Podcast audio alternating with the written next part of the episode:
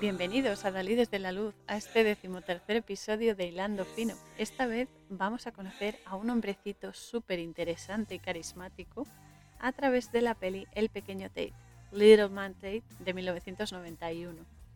Fue dirigida y protagonizada por Jodie Foster y también entre el resto del elenco podemos encontrar a Adam Hanberg, Diane Weiss, Celia Weston, Michael Schulman y Harry Connick Jr. La trama viene a tope de significado y con valiosísimas lecciones de vida que todos antes o después agradecemos mucho además, aunque a veces a regañadientes, porque somos así y molamos mucho, y nos da una visión de la vida y de la sencillez y de lo importante desde un niño con síndrome de Asperger, que es además un niño súper dotado y con una capacidad de entendimiento de la naturaleza de la realidad impresionante. Así que vamos allá. Soy Cora Muñoz. Comenzamos. Bien, para empezar quiero contextualizar un poco la peli, ¿no? Para que se entiendan las circunstancias por las que nos estamos moviendo, por las que se desarrolla la trama y por supuesto lo que implica. Por un lado tenemos que saber que el prota, nuestro querido Fred Tate, es un niño de 7 años con síndrome de Asperger. Este síndrome es un tipo de TEA, trastorno del espectro autista, que se caracteriza por tener dificultad de expresión comunicativa, rigidez de pensamiento y comportamientos diferentes a los de otras personas. Comúnmente se conoce a este trastorno como autismo, o sea, es más general decir autismo, ¿no? Pero la verdad es que los, los especialistas y demás eh, se suelen referir a uno u otro, es decir, a síndrome de Asperger o a autismo o, u otras ramificaciones según el grado de rigidez o dificultad que, que comprendan. Otra cosa que hay que tener en cuenta y que hay que saber es que estos niños maravillosos son extremadamente inteligentes y artísticamente muy, muy expresivos. También son buenísimos en matemáticas, en cálculo y física, entre otras muchísimas cosas, porque son muy innovadores y son muy creativos, como es el caso de Tate. Y existe cierta relación entre estas capacidades y que se les considere superdotados. La verdad es que tienen una conexión con lo más elevado mm, de muy buena calidad. Y por eso digo que se puede aprender muchísimo, de hecho lo puedo asegurar también quiero aprovechar para reivindicar algo que parece que no es suficientemente importante para las organizaciones oficiales y de poder y demás. Y es que, al igual que suelen hacer con otros tipos de enfermedades, trastornos, etc., la gente con este síndrome, con síndrome de Asperger y otros niveles de TEA, los tienen completamente olvidados. Y es una auténtica vergüenza, así lo digo porque sí, hay organizaciones y asociaciones que dan ayudas económicas y otro tipo de ayudas, gracias a Dios, a gente con autismo, etcétera, y a sus familias, pero aún así su inclusión social está muy, muy dejada. Aún tenemos muchos prejuicios eh, y esto tiene que restablecerse ya y tiene que corregirse porque estos niños, como cualquier otra persona, lo hago extensible a cualquier otra persona y a todos los niños, no solo a estos niños con este síndrome, sino a cualquier persona, son niños como cualquier otro. Son tremendamente especiales, porque todos los niños son especiales y añado sagrados, sagrados, y de los que se puede aprender muchísimo y merecen una vida totalmente feliz, plena y natural, porque para eso hemos venido, para ser felices bueno, más que para ser felices, para aprender a ser felices, porque a veces incluso negamos o tememos esa, esa condición ¿no? de felicidad. La felicidad ahí está para nosotros, está al alcance de la mano. Lo que pasa que hay que saber ser feliz, que es todo un arte. Entonces, mi reivindicación es justo esa. Yo quiero que se oiga su voz, porque a veces estamos como muy acomplejados con todo y cuando algo ya es diferente, ya mm, cuidado, nos apartamos, ¿no? De eso tengo bastante experiencia también, que lo he sufrido en mis carnes, pero bueno, pero esto solo nos frena el aprendizaje y la expansión espiritual y mental que necesitamos, que hemos venido a por eso, hemos venido saltar todas las eh, los obstáculos, todas las barreras que nos mantienen presos en este holograma, en este holograma y en estas creencias absurdas que lo único que hacen es empañar el camino. Entonces, la lucha que están llevando a cabo estas asociaciones de TEA, de autismo y sus familias es una lucha muy dura y muy sacrificada. Y desde aquí yo pido apoyo a cualquier nivel que se pueda para ellos y para sus familias, para que se manifieste y se haga, se haga visible su necesidad ¿eh? y que les lleguen las ayudas y el cariño y el amor y sobre todo la aceptación que merecen. Que para eso son las ayudas, para aquellos que las necesitan. Y creo que ya está bien y habría que dejarse ya de tanta subida de impuestos, por ejemplo, ¿eh? y tantos sueldazos injustificados y sin hacer nada. Porque para algo están las ayudas, para la gente que lo necesita, que lo necesita y que además se lo merece, y con creces. Entonces yo quiero alzar la voz y que esto, mm, que esto se, haga, se haga hoy, se haga presente y que así poco a poco, paso a paso, podamos cambiar esta situación y mejorarla. En fin, yo la verdad es que eh, esto lo llevo, lo llevo muy interiorizado y, es algo que sí que considero que debe, debe ya superarse esta, esta historia de las apariencias y de es que tú esto, es que tú lo otro. Somos personas y a lo mejor es un poco heavy decirlo así, pero chicos, todos hemos nacido por el mismo sitio y todos somos personas, somos un alma en un envoltorio físico, pero somos uno, y esto tiene que entenderse ya. Esto ya se tiene que asimilar. Y nos va mucho. O sea, esto ya tiene que moverse la rueda ¿eh? y tenemos que empezar a cambiar. Y esta es una de las cosas por las que hay que luchar. Porque es, es así. O sea, es algo que ya se tiene que superar, igual que tantísimas otras cosas. Pero este es uno de los flancos por el que tenemos que tirar también. En fin, mm, volviendo un poco al tema de la peli, eh, la primera vez que vi eh, esta peli, el pequeño Tate, tenía nueve años. y me gustó muchísimo porque yo decía, jo, este chico qué listo es y tal. Sobre todo hay una parte buenísima en la que Tate eh, está participando en, el, la Olimpiada Matemática, ¿no? la Odisea Matemática creo que lo llaman. Y se ve que mientras está haciendo cálculos mentales, ¿no? porque él está haciendo sus gematrías, están flotando los números ¿no? y las operaciones así a su alrededor, está pensando así, se oye el susurro ¿no? en su mente y tal y, entonces se ven mm, como números, ¿no? De color así azul y blanco, muy brillante.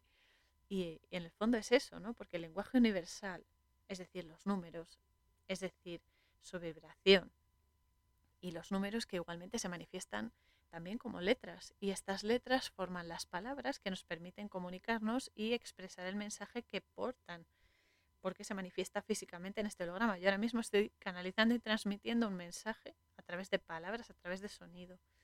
Y esto, aunque no lo parezca, está, mm, está cambiando, cambiando la vibración.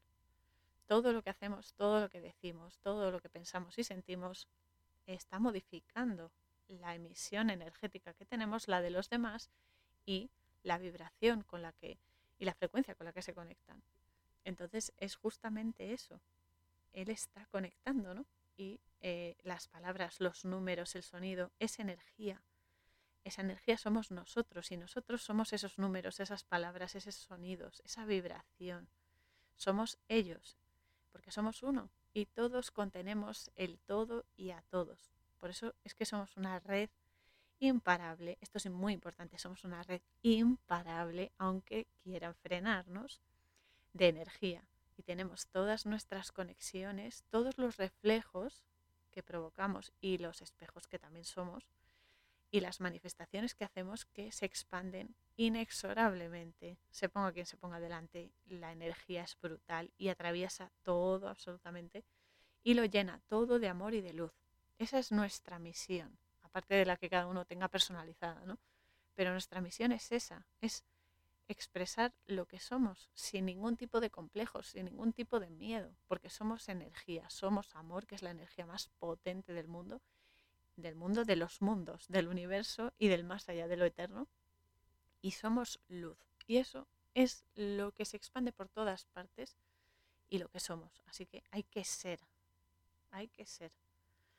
Además es que en la peli también es, es buenísimo, ¿no? Porque casi al principio eh, de la peli se ve a Tate, que es todavía un pequeñajo, ¿no? Es un peque maravilloso que tendrá dos añitos no más, ¿no? Y están en un restaurante y la madre, Didi, está intentando que se coma la papilla, que al niño no le gusta la papilla, eh, no quiere papilla, pero, eh, pero bueno, la madre, bueno, que ya te compraré patatas fritas, pero cómete esta porquería, no sé qué. Pero Tate pasa del tema y no para de repetir una palabra. La palabra es cofer y está ahí, está ahí cogiendo un plato y le da con el plato a la mesa, bom, bom, bom, y está, cofer, cofer, cofer.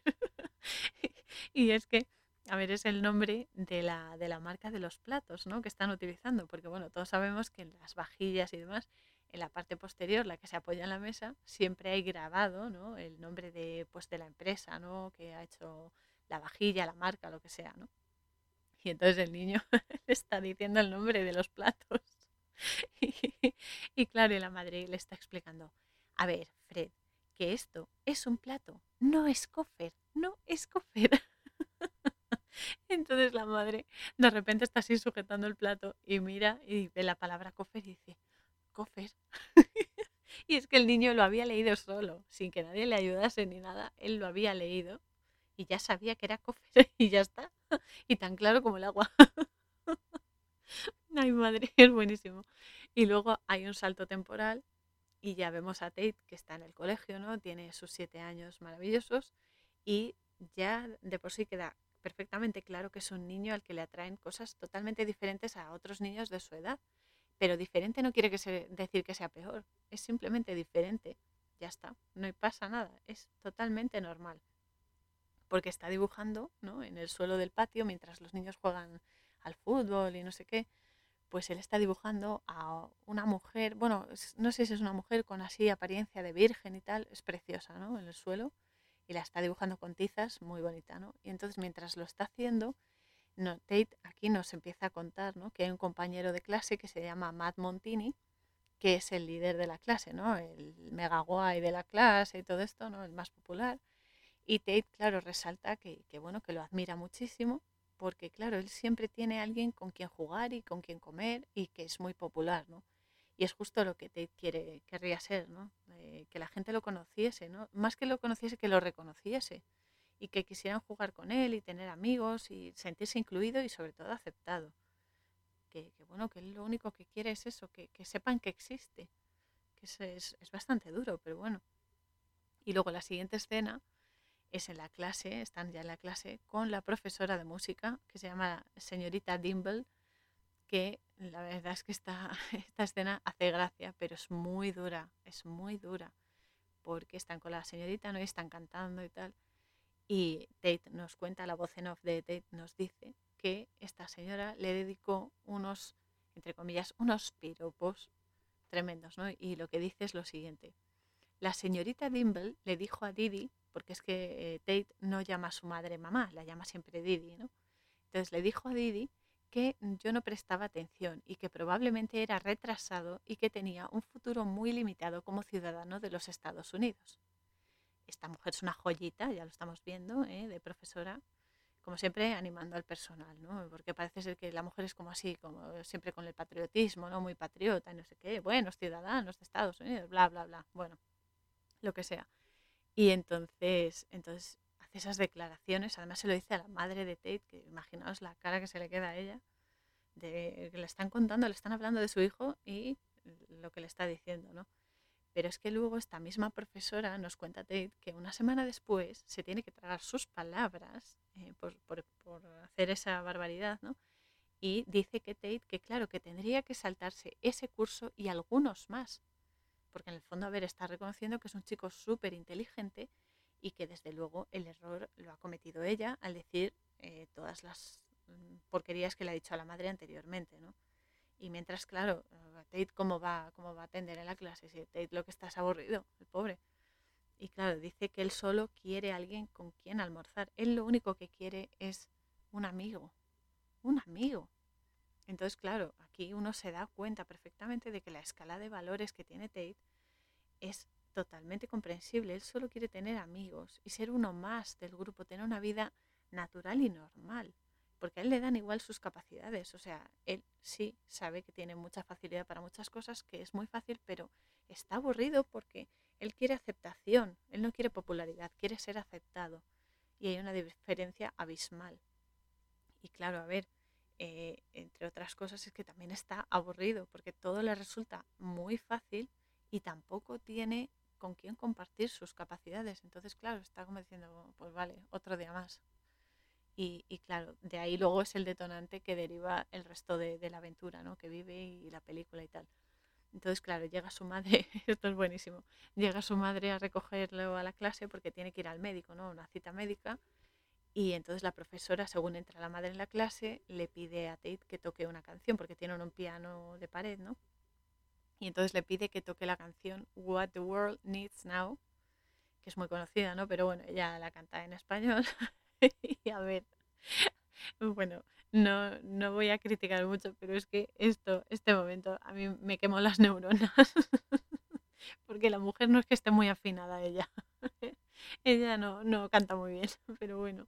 Y nada, entonces, eh, pues eso, eh, Tate, que está ya hasta las narices, pues coge y toca la melodía, pero la toca al revés. es que es buenísimo. Y claro, la profesora está ahí, toda ella, toda así recta, toda puesta perfecta, no sé qué, empieza a cantar. y te tocando al revés y se le queda una cara como diciendo, uy, ¿qué está pasando? Esto no me suena. es buenísimo, de verdad. Y claro, tú pones una cara que es un poema. Y la madre, claro, tiene que hacer un esfuerzo para no reírse la cara de la profesora.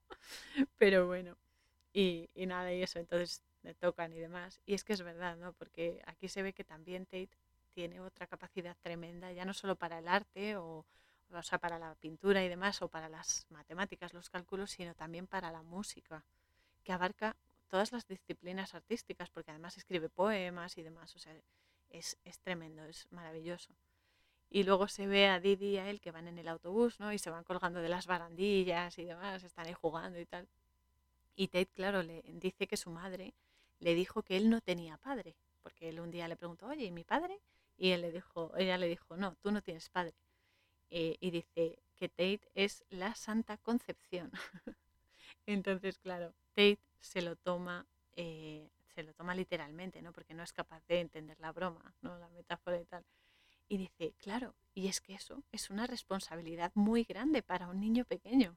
El pobre está ahí como súper serio, como mm, tengo una responsabilidad gigante en mí, ¿no? Y, y, claro, esto también es una de las características del síndrome de Asperger, pero, pero aquí digo que los niños, a los niños también les cuesta muchas veces entender las bromas o las metáforas o los giros así literarios y demás. O sea que, que bueno, que de momento pues no, no lo pilla así como una broma, ¿no? Y también se ve que Tate es un niño, además que es que se preocupa por todo, ¿no? Está preocupado siempre por el mundo, por su madre, por todo en general. Porque además se ve una imagen en la que en un dispensador de estos de periódicos que hay en las calles, ¿no? De, en Estados Unidos, y se ve un titular así muy grande que dice algo del problemas en el mundo, no sé qué, y claro, el chico se, se pone, pues eso, muy nervioso, ¿no? Está siempre muy preocupado viendo las noticias y no sé qué. Y, entonces eso, ¿no? Se ve que él expresa su, su frustración a través de la preocupación. Y además le gusta, tiene un hobby, tiene un hobby muy, muy original, que es que le gusta enredar con los electrodomésticos, ¿no? Y desmontarlos. pues el teléfono, la tostadora, los desmonta, los escoge las piezas, enreda y tal. es genial. Y nada, y su madre, como es una madre soltera, ella hace todo lo que puede para hacer feliz a, a su hijo, ¿no? Porque es lo más preciado que tiene y lo quiere, lo ama muchísimo. Eh, y entonces, bueno, hay una escena que personalmente me encanta, ¿no? me, encanta esta peli, pero esta escena concreta me gusta mucho porque están en el piso ¿no? y se ponen a, bailar swing en el piso, a bailar, te, se lo pasan pipa. Y, y, es, es maravilloso, ¿no? La madre y el niño tienen una conexión muy fuerte, muy fuerte y muy bonita. Y después, el siguiente fotograma que aparece es otro personaje que es Jane Grierson, que es eh, psicóloga y que está junto a su ayudante en una, como en una oficina y están revisando perfiles de niños superdotados, entre los que obviamente pues está Tate, ¿no? Y el ayudante eh, lee un poco el perfil de Tate sobre lo que, bueno, lo que domina y demás, que hace poemas, que hace dibujos, que hace cosas, ¿no? Y tal. Y le dice sobre Tate, no es tanto lo que sabe como lo que comprende. Y es que esta frase o sea, es, es, eh, es, inmensa. porque es muy cierta. Yo personalmente no tengo hijos de momento, no porque no quiera, sino porque nos ha dado la, la ocasión. Pero, pero sí tengo una sobrina que es alucinante, que me da unas lecciones de vida con sus casi siete años importantísimas. Y para mí es mi maestra, es mi guía y además, como me decía ella de pequeña, es mi efemera, que me cuidaba cuando volví del hospital de las, de las operaciones y demás. Es maravillosa y de los niños, repito, se puede aprender muchísimo, muchísimo. No hay que subestimarlos porque los niños son incluso más fuertes que nosotros. Pero sí es verdad que tuve dos experiencias preciosas que me emocionan muchísimo siempre, que las recuerdo muchas veces con todo mi amor y mi cariño y en su momento me marcaron para bien, por supuesto, con dos niños autistas. Además, curiosamente ambos se llamaban, bueno, se llamaban, se llaman Daniel y aunque son dos niños diferentes. A uno de ellos lo conocí en, eh, haciendo las prácticas de técnico superior en radiodiagnóstico, eh, concretamente en la sala de la resonancia, porque este niño necesitaba hacerse una y de seguimiento y tal. Y, pero claro, el niño no quería ni entrar, ni verla, ni nada. O sea, el niño no, no, no, no, no, y, y ya está. Entonces ya se iban a ir la madre y él. Dijo, la madre me dijo, bueno, si no se puede hacer, pues nada, no te preocupes y tal.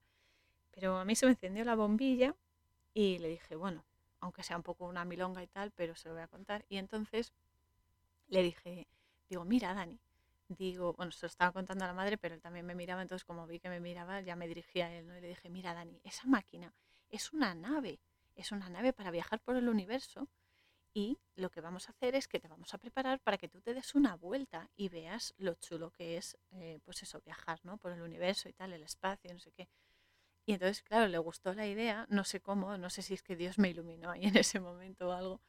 Y claro, pasó con su madre, la madre le, daba la mano, ¿no? Y se puso ahí a su lado, se hizo la prueba, que además él la necesitaba esa prueba y demás.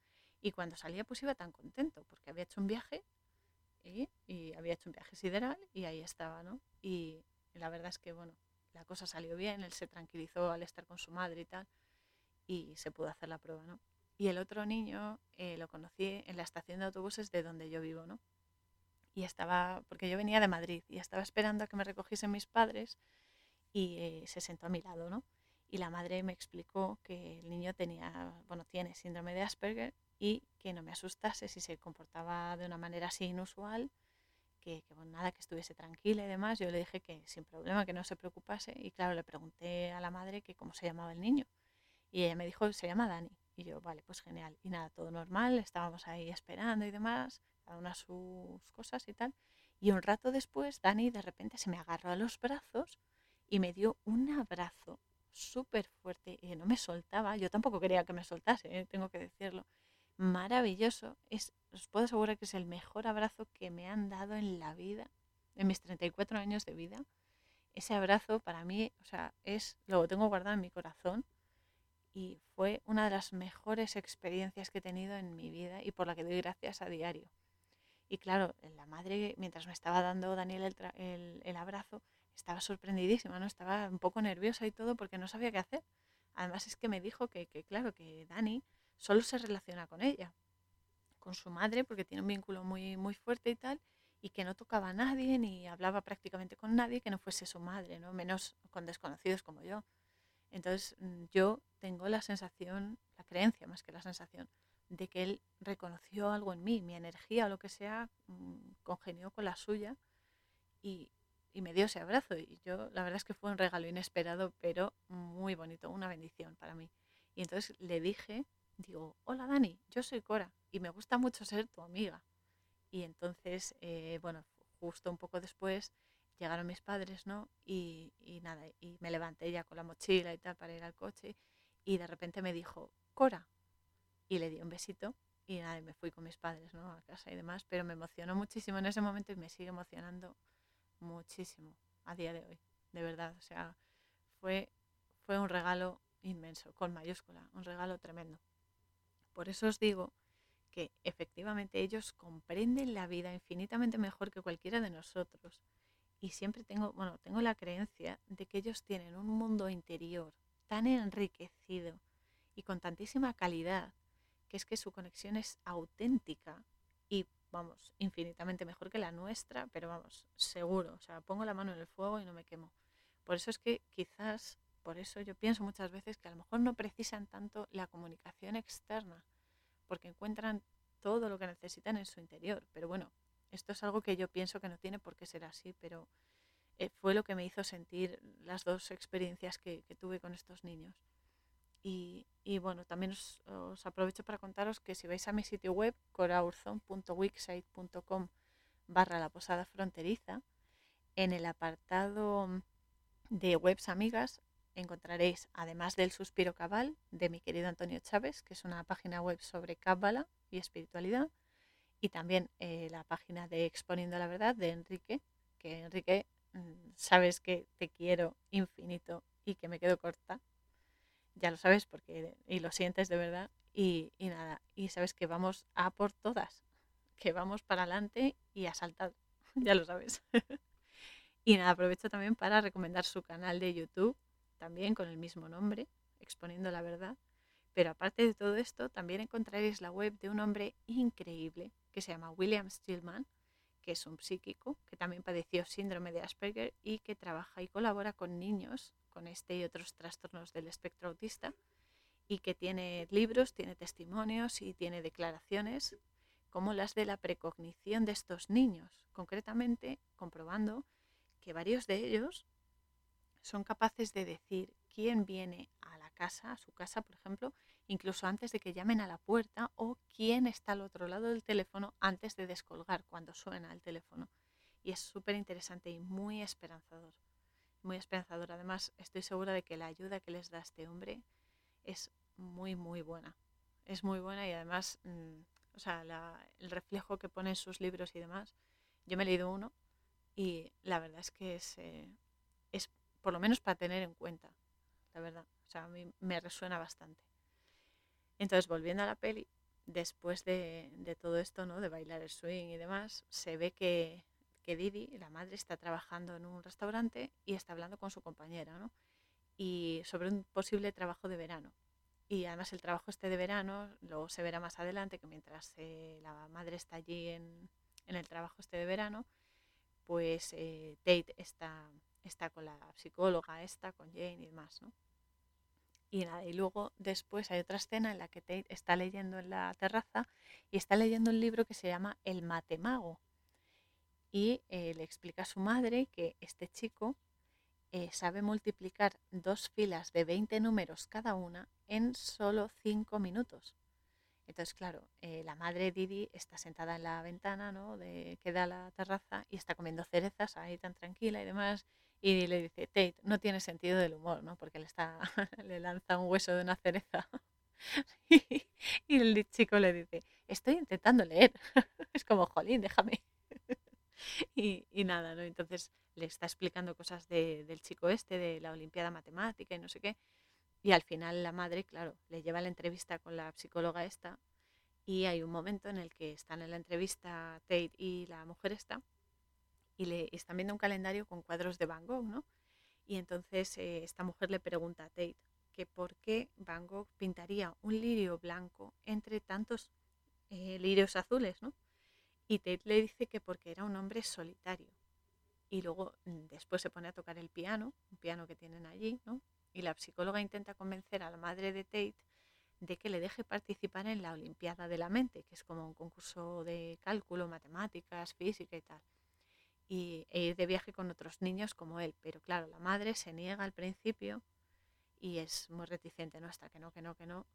Y tras la entrevista, pues Didi habla con Tate y le dice que, van a hacer invitaciones caseras para su cumple y demás, pero Tate no quiere hacer la fiesta de cumple porque sabe que ningún niño va a ir a la fiesta. Entonces eh, Tate al final las hacen, ¿no? Y cuando Tate las está repartiendo en el recreo, suena la, la alarma de volver a la clase, ¿no? Y todos los niños van corriendo y dejan que se vuelen todas las invitaciones y se ve al pobre Tate ahí solo en el patio rodeado de las invitaciones que se están volando por el suelo y tal. Y nada, llega el día del cumpleaños de Tate y obviamente no va ningún niño. Entonces Didi se da cuenta de por qué Tate no quería la fiesta de cumpleaños y es ahí cuando ya llama a Jane, la psicóloga, para decirle que, que sí, que va a ir eh, Tate al viaje y demás, ¿no? Y obviamente se va con ellos. Entonces en la peli eh, se empeñan, porque claro, llegan a la Odisea hasta de la mente Y la psicóloga eh, se ve ¿no? que están ahí, está dando como una conferencia de, de, iniciación o lo que sea, ¿no? de comienzo de lo de la Odisea de la mente y tal.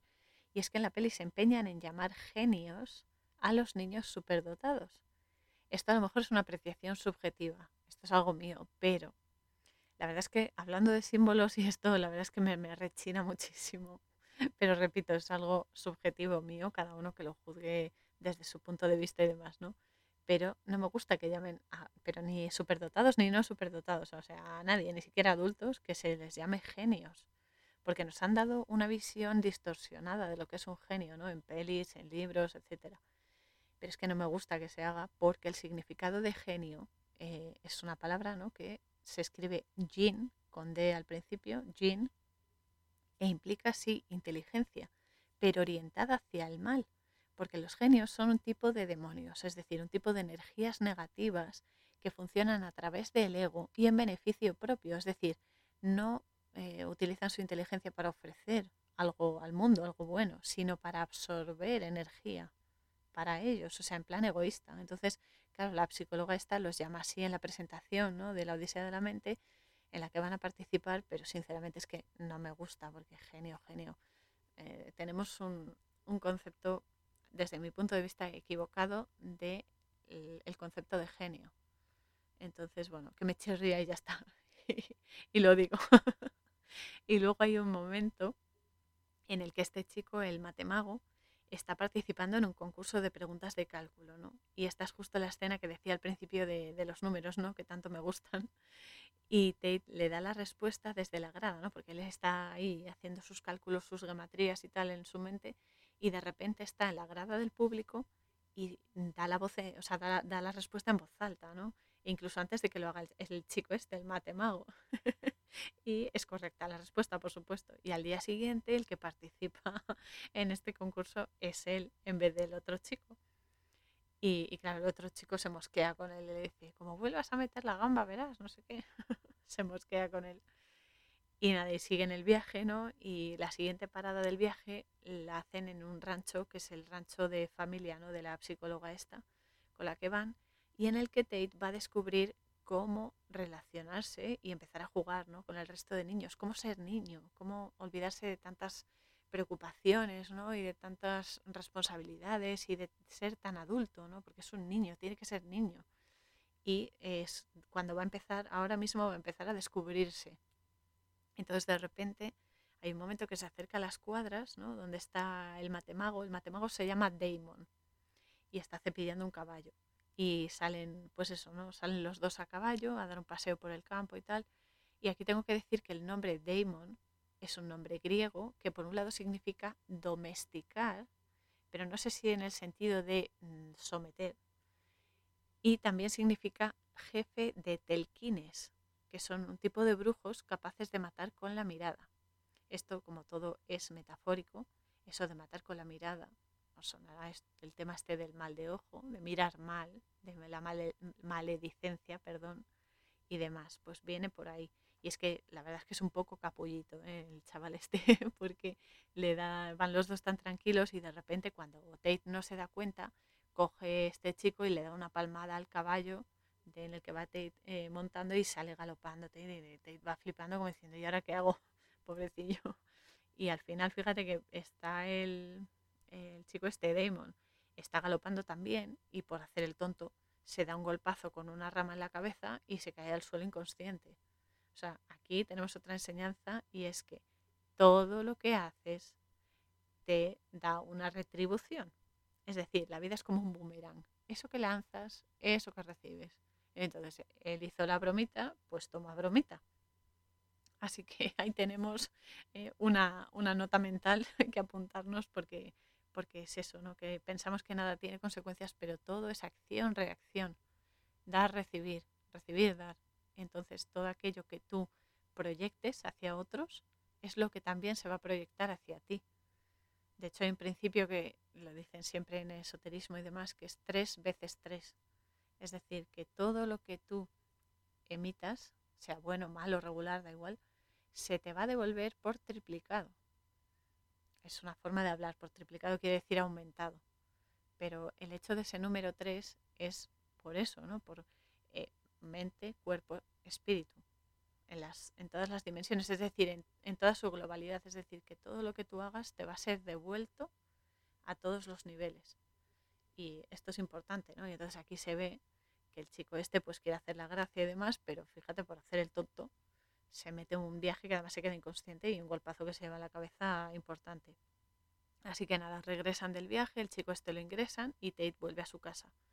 Y un poco después eh, se empieza a ver ya la diferencia de este contacto con otros niños que también son superdotados y demás, ¿no? Porque empieza a hablar eh, por teléfono con los compañeros, ¿no? Con los que estuvo, le llaman y tal, y empiezan ahí a decir, hala, pues esto, pues mira, la, psicóloga que sabe cinco idiomas, bla, bla, bla, ¿no? Y empieza a ampliar su perfil social, ¿no? Empieza a socializar. Y después, eh, claro, la madre se ve como un poco apartada porque de repente Tate está hablando de cosas que escapan a su control, ¿no? Entonces se ve como un poco, un poco aislada del tema, ¿no? Y empieza a tener así como un poco de miedo, como diciendo, madre mía, ¿qué está pasando con mi hijo? Que está cambiando y yo no me estoy enterando, no me estoy perdiendo capítulos, por así decirlo. Y después vuelve Jane, eh, un tiempo después, a la casa de, de Didi y de Tate, y le propone a la madre que Tate vaya a la universidad y también eh, así para poder eh, observarlo, ¿no? Y tal, porque ella quiere escribir un libro sobre él. Entonces Didi, pues igual, se niega a dejar que Tate vaya, porque claro, dice, ya que se preocupa por todo y teme que todo, que todo esté así el mundo, porque la vida de, de la madre, ¿no? Que siempre está ahí, que te tienes que buscar un trabajo, eh, recoge el correo, hacer las cosas como si fuese un adulto, entonces, claro, la madre está preocupada porque además eh, dice, le dice a Jane, dice, pero es que aparte de eso, aparte de lo que se preocupa, súmale el estrés ¿no? y, la, y los nervios de estar en la universidad, ¿no? que no sé cómo esto le puede perjudicar o le puede afectar. Y entonces, entonces, claro, eso le preocupa. Y también lo hace un poco, esto hay que decirlo también, lo hace un poco por orgullo porque en el fondo ella ve que Tate admira mucho a la psicóloga y es como que se siente desplazada, ¿no?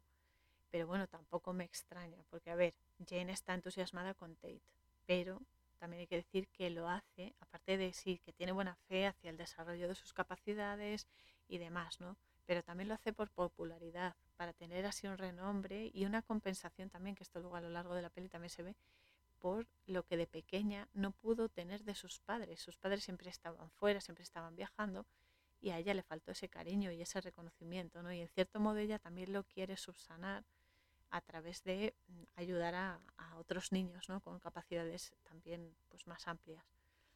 Y, y entonces, mm, o sea, está bien porque tiene buena fe, ¿no? Pero la parte negativa o oscura también está ahí, ¿no? Cuando alguien se aprovecha de las capacidades de otros en beneficio propio que luego esta mujer se da cuenta al final de la peli de que tiene que cambiar el chip y tiene que enfocar desde otro punto de vista, ¿no? Así que también es verdad que, le da un toquecito, ¿no? Y a la madre, a Didi, porque igual no se están tirando así como pullas las dos. Y entonces le dice a la madre, yo sé que negarle a un niño su auténtico potencial es negarle su auténtico yo. Ahí, esto es una verdad como una casa. Y aunque se lo está diciendo en plan, ah, vale, tú me estás diciendo esto, pues yo te digo esto otro. Están ahí, dale, dale. Y eh, es cierto, yo aquí tengo que decir que le doy la razón a, Jane, a la psicóloga, porque es muy cierto esto, pero ya no solo con Tate, ya no solo con niños con síndrome de Asperger o con cualquier otra cosa, sino con cualquier niño, porque son niños todos. Hay que potenciar sus capacidades, hay que potenciar aquello para lo que son buenos, lo que, lo que les sale fácil, lo que les sale perfecto sean ya capacidades musicales, eh, disciplinas artísticas diferentes, oratoria, matemáticas, lo que sea, lo que sea. A ver, por supuesto, lo que sea. Estamos hablando de eh, cosas, enfoques constructivos y no perjudiciales, obviamente. ¿no? Pero siempre hay que ayudar a que los niños lo desarrollen, desarrollen todo, todo su potencial. Porque cuando se lo niegas, que es verdad que muchas veces eh, es porque no, no sé, porque no te encaja, ¿no? No te encaja. Pero ¿cómo va a estudiar mi hijo esto? ¿Pero cómo va a hacer mi hijo esto otro? ¿No? Porque a veces no nos encaja en la mente, pero hay que pensar en el niño, ¿no? Porque efectivamente si tú no dejas que lo desarrolle, estás negando también una parte vital de su desarrollo y su crecimiento, pero ya no solo como persona, sino como alma, un alma que está encarnada y está en pleno aprendizaje y expansión para seguir creciendo, ¿no? Para seguir adelante en su evolución. Entonces, claro, aquí le da un puntito la psicóloga, la madre de, de Tate, mm, importante. Es más que un puntito, es un trayazo. Pero bueno. Y entonces al final, nada, la madre pues es, es, buena persona, ¿no? Ella, y entonces reflexiona un poco y habla con Fred y le pregunta que él qué quiere hacer. Y entonces Fred le dice que sí, que claro que quiere ir a la universidad, ¿no? Y entonces ella lo lleva con Jane para que efectivamente vaya a la universidad y así proporcionarle, porque claro, la madre se da cuenta de que ella hay cosas que no puede darle directamente porque no tiene acceso a ellas. Pero sí es verdad que tiene la capacidad de permitir que él pueda adquirirlo indirectamente, ¿no? Y entonces lo lleva. Y estando ya con la psicóloga, pues le explica a la psicóloga en la casa, ¿no? Le explica sus tareas y demás y cuáles son sus cosas, cuáles son las de las de otras personas y demás, ¿no? Le pone como un poco claro lo que puede tocar, lo que no, las tareas que tiene, lo que tiene que hacer, los horarios, bla, todo esto. Entonces también le dice, claro, esto ya está en la cocina, ¿no? Y entonces le hace un batido. esta, esta, escena también me hacía mucha gracia, porque cuando era pequeña, claro, yo decía, pero ¿por qué le da un batido de, de de fruta y de verdura y yo, va, qué asco, no sé qué. Claro, cuando eres pequeño como que las verduras fuera fuera, ¿no? Pero bueno, ahora me tomo, me tomo los batidos y verdura y lo que sea y soy la, la mujer más feliz del mundo. Pero bueno, en ese momento no me gustaba. Y entonces, claro, en esta conversación la psicóloga eh, le dice a Tate, la verdad es que tiene ahí un puntito un poquito ácido, ¿no? Ella. Y le dice que él no tendría úlcera si su madre supiera de macrobiótica. O sea, como diciendo, como tu madre no lo sabía, no ha podido asesorarte bien, que vale, se lo dice así en plan neutro, pero hay, hay un... o yo que soy muy mal pensada, no sé. Pero bueno, entonces se lo dice y le habla de la macrobiótica. Le dice, si tu madre supiera esto, no tendrías úlcera. Y entonces aquí voy a hacer un inciso porque es muy interesante esto de la macrobiótica porque es un movimiento filosófico, ante todo, que se aplica a varios ámbitos, porque es universal, o sea, esto se puede, es como los símbolos tienen, todo su significado contenido, pero dependiendo del contexto, dependiendo del de, eh, enfoque que le quieras dar y lo que quieras potenciar, tienes una parte más, entre comillas, positiva y en otra, otra más negativa, ¿no? Y luego es con las dos energías con las que tienes que jugar. ¿no? Entonces la macrobiótica es un movimiento filosófico que se aplica a cualquier ámbito, ¿no? Lo puedes adaptar. Que eso es lo bueno, que se pueda adaptar algo a todo, que se pueda aplicar a todo, que sea universal. Entonces, entonces claro, en, en la macrobiótica, eh, pues eso, ¿no? Lo puedes aplicar igualmente a la alimentación, como es en el contexto este de la peli. Entonces se basa en ingerir alimentos de manera equilibrada equilibrado no quiere decir hacer dietas y tal, no, no hay restricciones. No ponen restricciones, sino más bien tener la conciencia, o sea, ser consciente de lo que comes y cómo lo comes y tener ese conocimiento. O sea, establecer un equilibrio estilo, como lo llamo yo, un movimiento taijitu. El taijitu es lo que conocemos como yin yang. El nombre oficial es taijitu.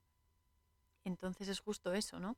Alimentar las energías yin y yang equitativamente y así evitas la enfermedad. La enfermedad, bueno, ya lo he comentado en otros episodios y demás, pero una enfermedad es un bloqueo energético que es más o menos grande dependiendo de eh, las repercusiones que tiene. ¿no? Entonces, eh, hay que decir que los alimentos, hay alimentos que son yin, hay alimentos que son yang, porque tienen mm, predominancia de esas energías. Entonces, si tú mantienes un equilibrio entre esas energías, es decir, entre la forma en que comes y lo que comes, evitas muchísimas dolencias y enfermedades, porque todo es energético. Todo es energético. Y lo bueno de esto es que el alimento es compatible con tratamientos, con medicaciones y demás. Que hay gente que le gusta más todo lo natural, como es mi caso, y hay gente que mm, quiere seguir tomando sus, sus medicamentos, sus jarabes, sus cosas. Lo bueno es que esto es muy interesante porque se puede aplicar perfectamente. O sea, que, que tú tomes medicación o lo que sea, es totalmente compatible. No quiere decir que lo vaya a empeorar ni nada, porque comer tienes que comer. Es una forma de saber cómo comer, más bien. Y entonces es eso, ¿no? De esta manera, en este tipo de alimentación equilibrada, eh, pues por ejemplo, ¿no? haces un exceso, imagínate, un exceso de una comida de algún tipo, pues yo qué sé, de, un día comes más chorizo del que sueles comer o, o, te comes un helado, por ejemplo, que todos sabemos que no es, no es muy no es muy aconsejable comer helados, pero cuando hace calor pues te apetece. Pero bueno, por ejemplo, pues no haces un exceso entre comillas, ¿no? Te comes eso. Pues simplemente te haces consciente. Y si es perjudicial y lo has consumido, pues por ejemplo, dejas que pase un tiempo, un tiempo antes de volver a consumirlo para que se reequilibre esa energía y puedas eliminar toxinas y demás. O directamente pues no lo tomas más. Esto depende de la conciencia y los hábitos de cada uno en la alimentación. Esto es lo bueno de estas cosas, que lo puedes adaptar a tus dietas, lo puedes adaptar a tu estilo de vida. Y es más que solo comer. Entonces, en la alimentación, en este contexto, según la macrobiótica, se define la enfermedad como arrogancia, entre comillas, y la salud como humildad, que se expresa a través de siete condiciones. Siete, como los siete chakras, como los siete días de la semana. Causalidad. Eso es lo bueno. Me encantan estas cosas porque es que todo conecta. Te das cuenta de que todo está bien, bien unido, perfectamente hilado. Todo. Entonces, estas siete condiciones, que además es muy interesante porque no es solo el alimento físico, sino el alimento energético, que ahí es donde vamos. Hay que alimentar el cuerpo, pero también el espíritu. Y cuando alimentas ambos es cuando empiezas a equilibrar o reequilibrar, dependiendo. Entonces, el primer, la primera condición es no sentirse cansado. Y todo el mundo, vale, esto es muy fácil, pues si no quieres sentirse cansado, te duermes y punto, ¿no? Y descansas. Sí, vale. Pero no, no es solamente eso, no es solamente cansado en el sentido físico o energético, ¿no? Aunque también se contempla, o sea, se incluye, sino desde el punto de vista filosófico, en el que evitas el cansancio mental, que te come energía, te la consume, en vez de, en vez de renovarla, ¿no? Por ejemplo, es evitar frases e ideas como, uy, esto es imposible, es muy difícil. Cosas o expresiones que implican gran esfuerzo o imposibilidad incluso, porque eso hace que el flujo energético se ralentice e incluso se obstruya.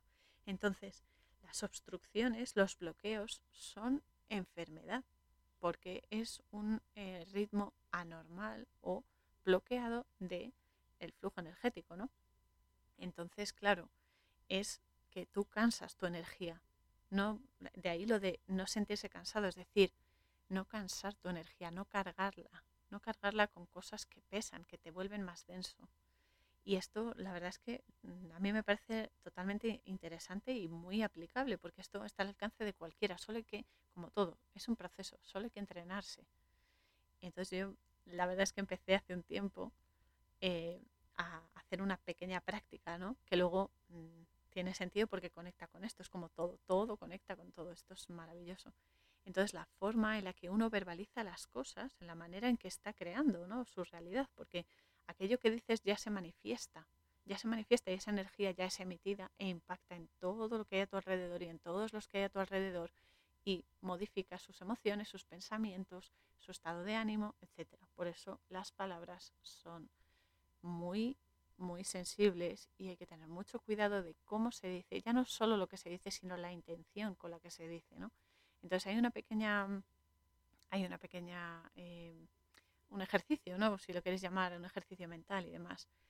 Y eh, es el siguiente, ¿no? Por ejemplo, eh, porque claro, a ver, hay una frase muy buena, esto para empezar, que es, y el verbo se hizo carne. Todos conocemos esta frase, que eh, es cierto, ¿no? Cuando tú verbalizas algo, ya se manifiesta. Esto es lo que, lo que estamos diciendo. Y es eh, otra cosa igual. Cuando en cualquier texto sagrado o mundano, da igual, cualquier libro, cualquier evento, cualquier concepto, símbolo y demás, se debe interpretar. Hay que leer entre líneas y no quedarse con el significado de la fachada o con la información de manera literal, sino con la sorpresa que tiene detrás. Es como, ay, mira la fachada. Vale, pues vamos a ver y mira, sorpresa, pues eso. Entonces, claro, de esta manera, eh, la meditación o el ejercicio este que, os estoy comentando eh, está asociado a este concepto de macrobiótica y es una rutina de cómo expresar las cosas. Entonces, cuesta, ¿eh? O sea, reconozco que cuesta que salga natural, Porque si te paras a pensar, claro, tú modificas las palabras y dices, vale, ay sí, espérate, que esto lo puedo decir así. Pero que salga rápido lleva su tiempo y mm, aún cuesta, cuesta que salga natural, ¿no? Pero bueno, todo es ponerse. Y es simplemente decir las cosas, es decir, verbalizarlas de una manera positiva y constructiva, es decir, evitando las negaciones, pero expresando la misma idea. Casi es como, como un juego, ¿no? Al final es un juego de palabras que es bastante profundo, ¿no? Por ejemplo, en vez de decir, eso no me gusta o no estoy de acuerdo, ¿no? Pues en vez de decir eso con el no, no, no, siempre que el no lo que hace es mm, negar, bloquear, porque no es bloqueo, es parar, frenar esa historia. Entonces, en vez de decir eso, pues lo puedes expresar así. Pues yo es que lo veo desde otro punto de vista, prefiero esta otra cosa. O sea, una oración que sea enunciativa y afirmativa, evitando las negaciones, porque las negaciones bloquean la energía. A ver, obviamente hay que decir que no en algunas ocasiones, ¿no? Cuando tienes algún problema, no. Y cuando dices no, se frena esa energía totalmente, y si no haces la prueba, y se frena esa intención o lo que sea. Pero en este caso, en el caso de la macrobiótica y en el caso de nuestra eh, salud energética, es bueno hacer estos cambios. Ya digo que es un poco complejo al principio porque tienes que estar pensando, a ver, mm, un sustituto, un sinónimo para decir esto sin el no, pero bueno, es un buen entrenamiento y a mí me sirve. Entonces aquí tenemos un ejercicio muy bueno que esto nos amplía la mente y nos amplía y nos mejora la energía. Otro de los principios, el segundo, es una buena rutina del sueño. Y esto es muy importante, no solo para los que amamos el, mundo onírico, que también, que como pez en el agua además, pero bueno, esto va más allá, es llevar una ecología del sueño y una rutina adecuada en la que tu energía se restaure durante de 4 a 6 horas estándar. A ver, luego según la edad y el estado de salud varía el tiempo de sueño, ¿no? el tiempo horas de, de dormir. Pero personalmente tengo que confesar, y muy orgullosamente también, que me encanta dormir y lo disfruto muchísimo, ¿no? Porque además es que esa comunicación que se establece durante las horas de descanso físico es muy importante. Es muy importante tanto tenerla como disfrutarla, porque mientras el cuerpo físico descansa y se restauran las células, eh, eh, tu, tu mente, tu espíritu se libera, conecta con el alma y a veces no es que estés descansando el alma, sino que estás trabajando a otros niveles, en otros lugares y recibiendo información de la fuente. Por eso es tan importante dormir bien, dormir bien y ser conscientes de, eso, de que es algo importante que se debe cuidar. Además, eh, lo que pasa es que es eso, ¿no? que yo tengo una facilidad tremenda para dormir, porque es que según poso la cabeza en la almohada, o sea, es tumbarme y ya, o sea, entro en el sueño profundo, pero rápidamente, además. Y además es que esto me pasaba también incluso en el hospital, porque claro, después de tantas operaciones y estar ingresada en el hospital y no sé qué, que es que admito que es un rollazo total, porque es que si no es por una cosa es por otra, pero siempre pasan y te interrumpen 400 millones de veces el sueño para ponerte, yo que sé, imagínate el suero, la temperatura, que si te tomamos la temperatura, no sé qué, bueno, lo que sea, ¿no? Pero viene 50 millones de veces y da igual. Aún así, aunque me, me despierten varias veces para la tensión, no sé qué, da igual. Según se van las enfermeras o lo que sea, yo igual, ala, a dormir y desconecto, conecto con lo onírico y desconecto del plano físico. Pero la rutina del sueño es de vital importancia que sí que todo el mundo lo dice, en programas, en libros, etcétera, pero tiene más importancia de la que pensamos, porque es justo el tiempo que tenemos de recuperación a todos los niveles. Y es cuando se produce el nacimiento de nuevas neuronas, que esto es súper importante, porque esas nuevas neuronas están como, digamos, mejoradas, están renovadas. Entonces es muy importante para el correcto funcionamiento mental y se reordenan todos los eventos del día, todas las rutinas, todas las experiencias que hemos tenido es como que se van diversificando y se van organizando en diferentes sectores, ¿no?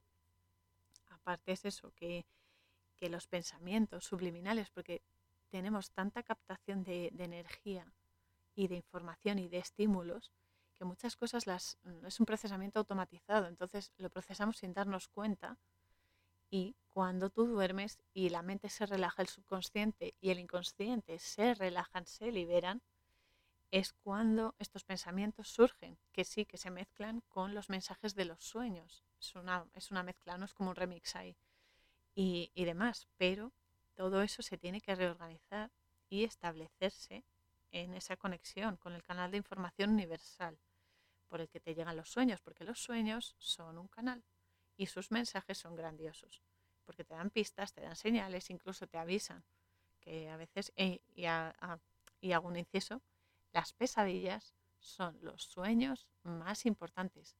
Los que más miedo dan, sí, pero los avisos más contundentes son los de las pesadillas. Hay que prestar mucha atención a las pesadillas. Y es eso, ¿no? La rutina del sueño es un aspecto muy relevante. Y personalmente animo a que lo cuidéis mucho porque es, no te voy a decir que el 100% de salud, pero un gran porcentaje de la salud depende de tus horarios de sueño y de la calidad de sueño que tengas.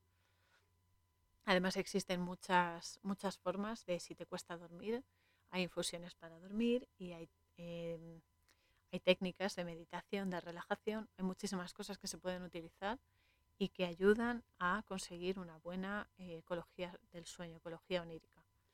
El tercer eh, principio ¿no? de la macrobiótica es el buen apetito, que todos tenemos buen apetito, a todos nos gusta comer, sí, pero tanto a nivel de alimentación, de por ejemplo, comer un trozo de pan ¿no? o una sopa o lo que sea, sea del día anterior, sea recién hecho, lo que sea, pero agradeciendo siempre tener para comer, que eso ya es una bendición, es un milagro. Tener para comer, aunque sea un chusco de pan, es una bendición. Y hay que agradecerlo todo y apreciar, lo delicioso que está todo, incluso cuando la comida es sencilla o no es lo que te suele gustar a menudo y tal, pero también eh, es eso, ¿no? Agradecerlo y decir, jolín, tengo para comer, gracias porque además tiene sabor, sea que te guste más o menos, pero tiene sabor y no solo a nivel de alimentación, que sería esto, sino también al nivel de alimentación energética. Es decir, la comida para el cuerpo por un lado, pero la comida para el espíritu y para el alma también. Un ejemplo muy, muy sencillo y muy directo que todos vamos a entender es aceptar las situaciones que son diferentes a las que nos agradarían y que nos gustarían. Y también agradecer que ocurran. Ver su, entre comillas, lado delicioso, ¿no? es su lado bueno, porque gracias a estos eventos tú creces y aprendes, porque todo es enseñanza, todo, lo que pensamos que es bueno, que es malo, lo que sentimos que nos gusta, que no nos gusta, todo te enseña. Y de lo que se trata es eso, de encontrar eh, la sabiduría que tiene, que siempre, siempre la tiene, sea de la naturaleza que sea lo que estás viviendo, porque los problemas, a ver, a, a nadie le gusta tener problemas, eso es así, pero gracias a esos problemas tú llegas a mejores razonamientos, llegas a una mejor comprensión de las situaciones y a una apertura mucho más ¿no? mental, mucho más grande. Y es eso, que, que todo es, eh, es importante, sea de la naturaleza que sea lo que estás viviendo. Agradecer, hay un dicho que es agradece hasta los problemas, justo por eso, justo por eso, porque los problemas son la solución disfrazada. Y esto, claro, a ver, esto es una meditación profunda y es potente y, y sí, jolín, eh, todos somos muy espirituales y demás, pero claro, cuesta, cuesta aceptarlo porque es como, vale, sí, esto es un problema, lo acepto y agradezco, pero a ver si pueden venir menos problemas.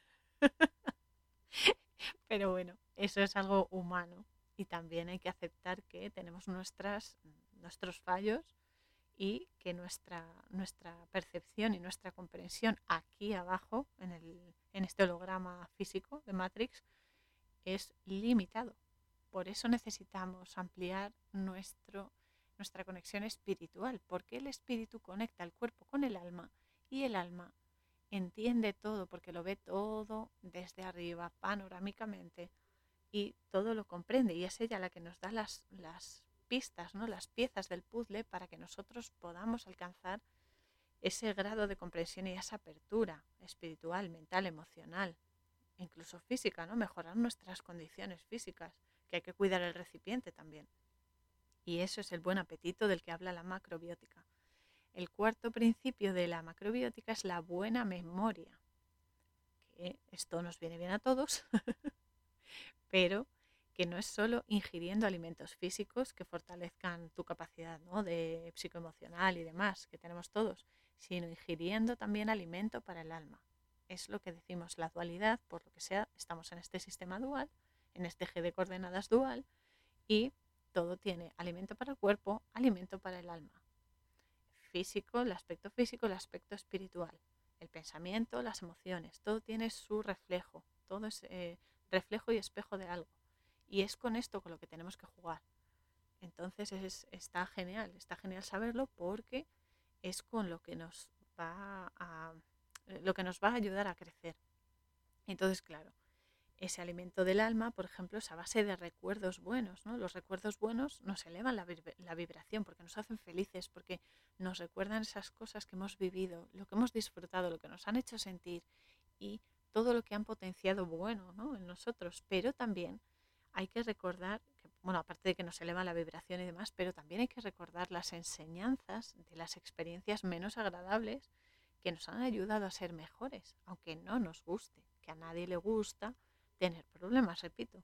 Pero gracias a eso necesitamos, a ver, necesitamos como, es como una terapia de choque, necesitamos algo un poco radical que nos haga reaccionar, porque si no, no despertamos. Es como, venga, venga, despierta, despierta que, no te estás enterando, ¿no? Entonces, el ser humano funciona así. Tiene que ser algo lo suficientemente fuerte para que uh, des el cambio, ¿no? Hagas clic y eh, reacciones, ¿no? Y, comprendas y aprendas y te expandas.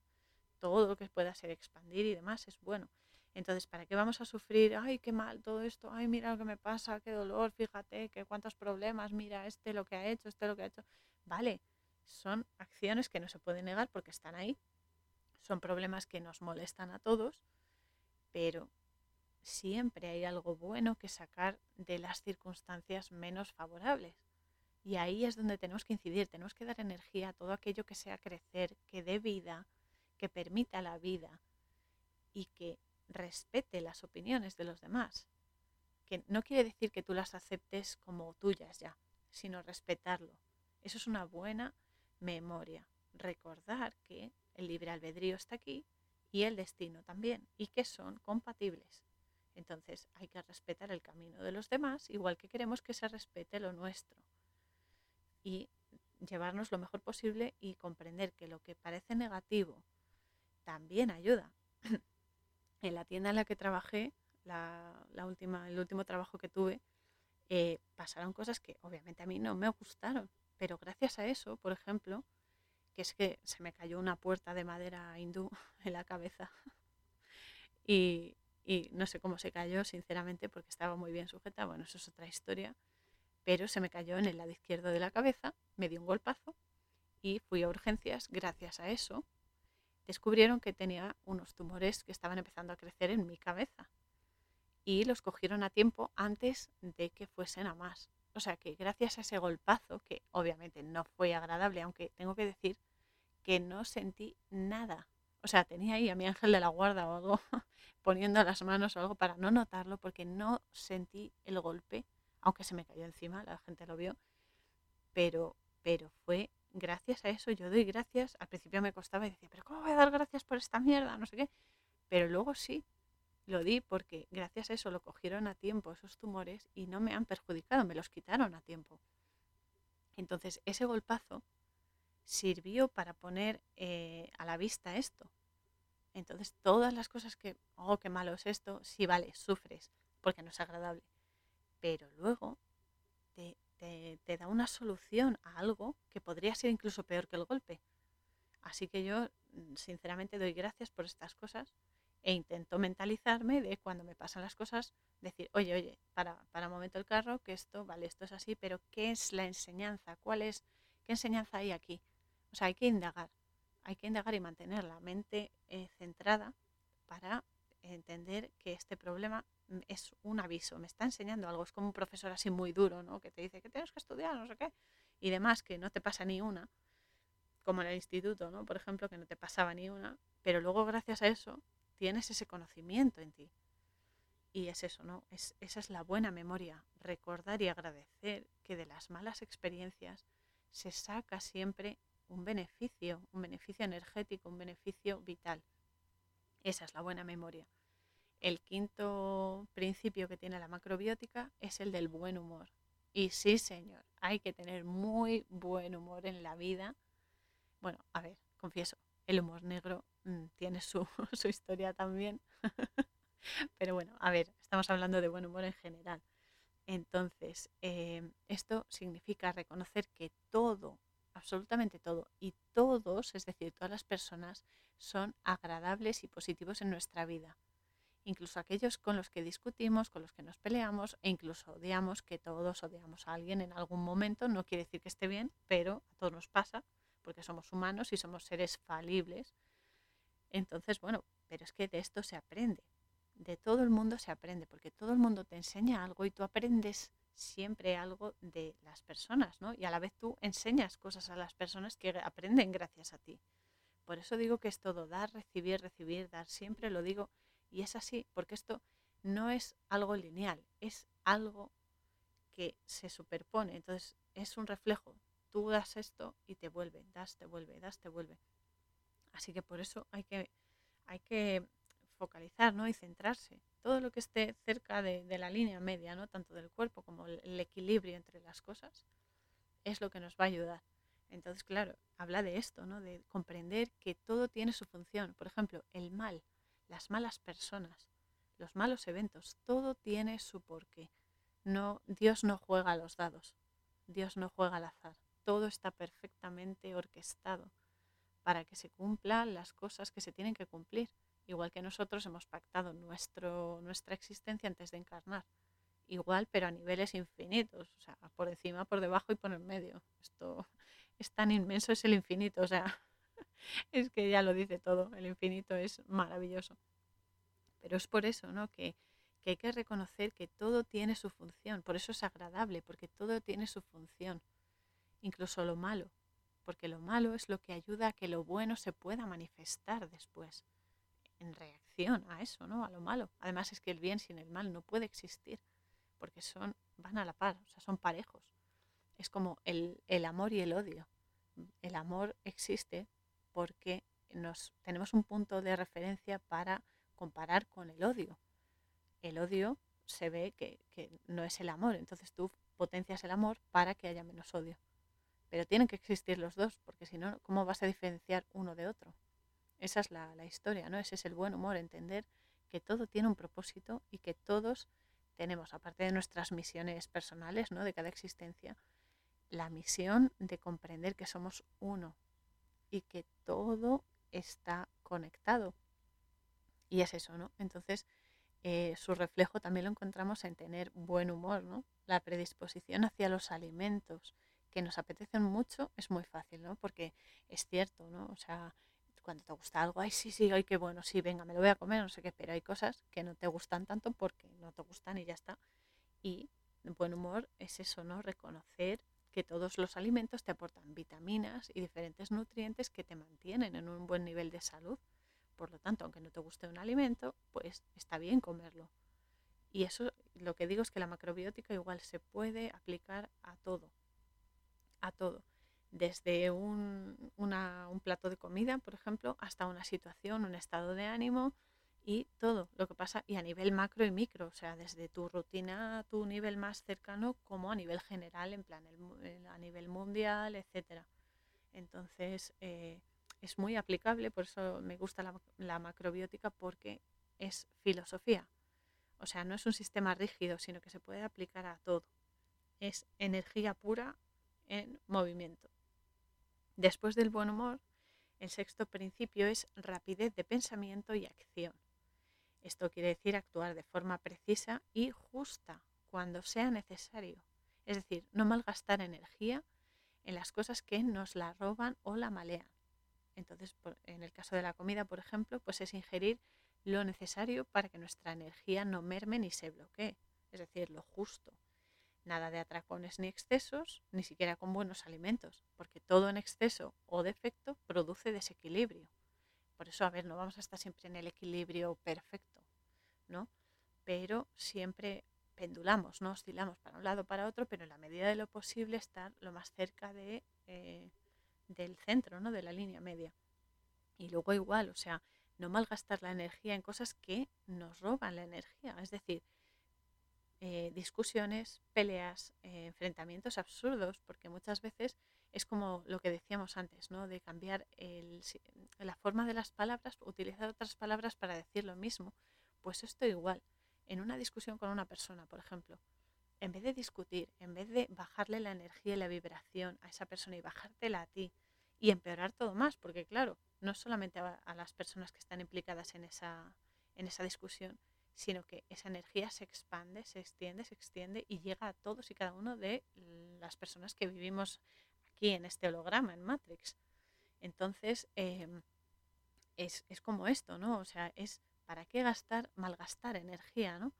Entonces, si vas a, por ejemplo, si vas a discutir con una persona, antes de eso, da un, da un giro, gira, desvía la, conversación a algo que tengas en común con esa persona, algo que os enriquezca a, los dos o a las personas que estén implicadas en, la discusión, en la conversación, lo que sea, porque así ganas tiempo con esa persona, elevas su vibración, elevas la tuya y eh, pasas ese tiempo, un tiempo que no vuelve, lo pasas con estas personas.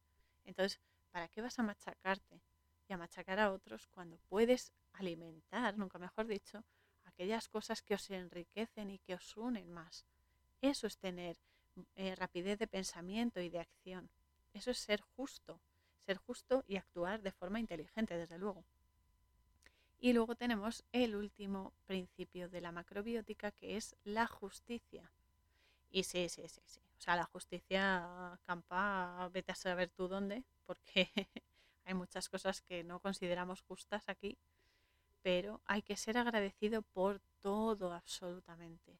Aprender y comprender que todo lo que nos ocurre y todas las personas que conocemos, nos gusten o no, repito, son ayudas que hemos pedido antes de encarnar para la mejor de nuestras experiencias y de las otras personas, claro, de todos los implicados, eh, eh, que podamos asimilar porque nosotros diseñamos, por así decirlo, nuestra existencia antes de encarnar, con varias posibilidades de las que te da el multiverso, que son, eh, aquí está lo de la mecánica y la física cuántica, el multiverso, pero tú luego de esas escoges una, una o un par de ellas. Entonces ya dentro de lo cuántico hay un determinismo. En el momento en el que tú eliges, esas circunstancias se restringen a esa zona. Y entonces em, es eso, que cuando tú eh, eres agradecido por todo, pero agradecer de verdad, no agradecer por compromiso ni para quedar bien, sino sentirlo de verdad, se te abre la mente y empiezas a ver la panorámica, se empieza a formar toda la visión, toda la imagen completa. Entonces, claro, la referencia a la macrobiótica que hace la, la psicóloga Tate en la peli es buenísima y de verdad que os invito a que leáis e investiguéis por vuestra cuenta y lo apliquéis en vuestra rutina alimentaria, tanto física como energética, y en vuestra forma de, ser ¿no? y de vida, porque produce una mejora notable y se nota. Se nota cuando empiezas a eh, cambiar ciertos hábitos o a mejorarlos. Lo que pasa que, claro, como Tate eh, en la peli no está acostumbrado a beber eso, claro, bebe el batido le ha preparado Jane y según termina de tragar lo vomita en el suelo y, y, no puede con ello, ¿no? Y le pide Coca-Cola. Que bueno, porque está acostumbrado a, beber eso y ya está. Pero bueno, curiosamente eh, se ve luego una, imagen que ya va a la universidad, ¿no? Y la primera clase universitaria a la que asiste Tate es física cuántica. Así, mm, algo sencillito. y, pero es bueno, es muy interesante también, aunque la mecánica cuántica también forma parte, ¿no? La física y la mecánica cuántica están, están conectadas, ¿no? Pero bueno, hay conceptos y teorías también más profundos que tienen que ver con esto, ¿no? Tanto a nivel subatómico y como cada partícula, por ejemplo, por mínima que sea, contiene el universo en ella. O sea, es como lo del universo en una cáscara de nuez, pues igual. Por cierto, las nueces están muy buenas. Y si os dais cuenta, cuando abrís una nuez, aparte de que la nuez tiene forma de cerebro, de encéfalo, bueno, de cerebro más bien, de hemisferios cerebrales, hay algunas que cuando las abres tienen forma de corazón. Y es cierto, porque la mente y el corazón están conectados y sincronizados. Esto ya haré una entrada en el blog que habla sobre ello, la estoy preparando porque es realmente interesante y muy, muy importante y positivo. Mm, está genial. Pero bueno, de momento no os voy a decir más, porque si lo queréis leer ya, ya lo veréis publicado y demás. Pero bueno, es eso, ¿no? Que, que desde, desde el nivel subatómico ya tenemos el infinito ahí metido. O sea, fijaos qué que impresionante, ¿no? El infinito. Que incluso en una célula, por ejemplo, tenemos el ADN. El ADN tiene el código, el código universal, el, lenguaje sagrado. Y fijaos la cantidad de células que tenemos. Cada, cada milímetro de la piel, la cantidad de células que tiene, los electrones, los protones, todos los neutrones. O sea, es alucinante. Tenemos por todas partes, o sea, somos energía en estado puro y vibrando como, como alucinando.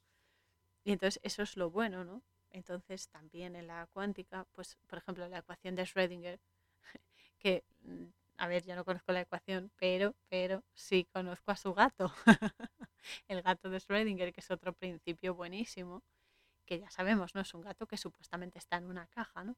Pero es que es más que eso, está en la caja, pero simultáneamente no está.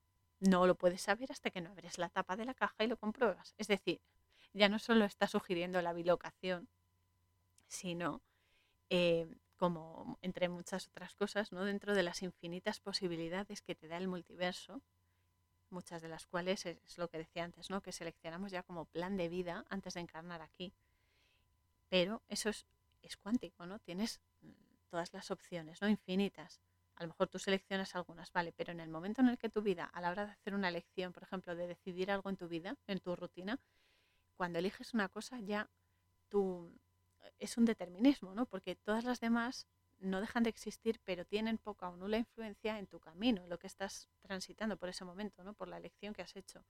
Y aquí está una de las paradojas que más molan de todo el mundo, de todos los mundos, mejor dicho, y que más te hacen abrir la mente.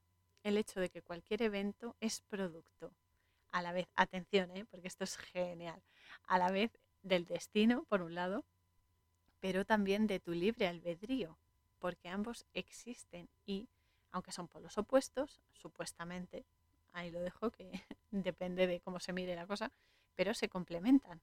Y es una pasada que se puede aplicar a todo, es universal, o sea, y se mantiene en lo particular como en las ideas, ¿no?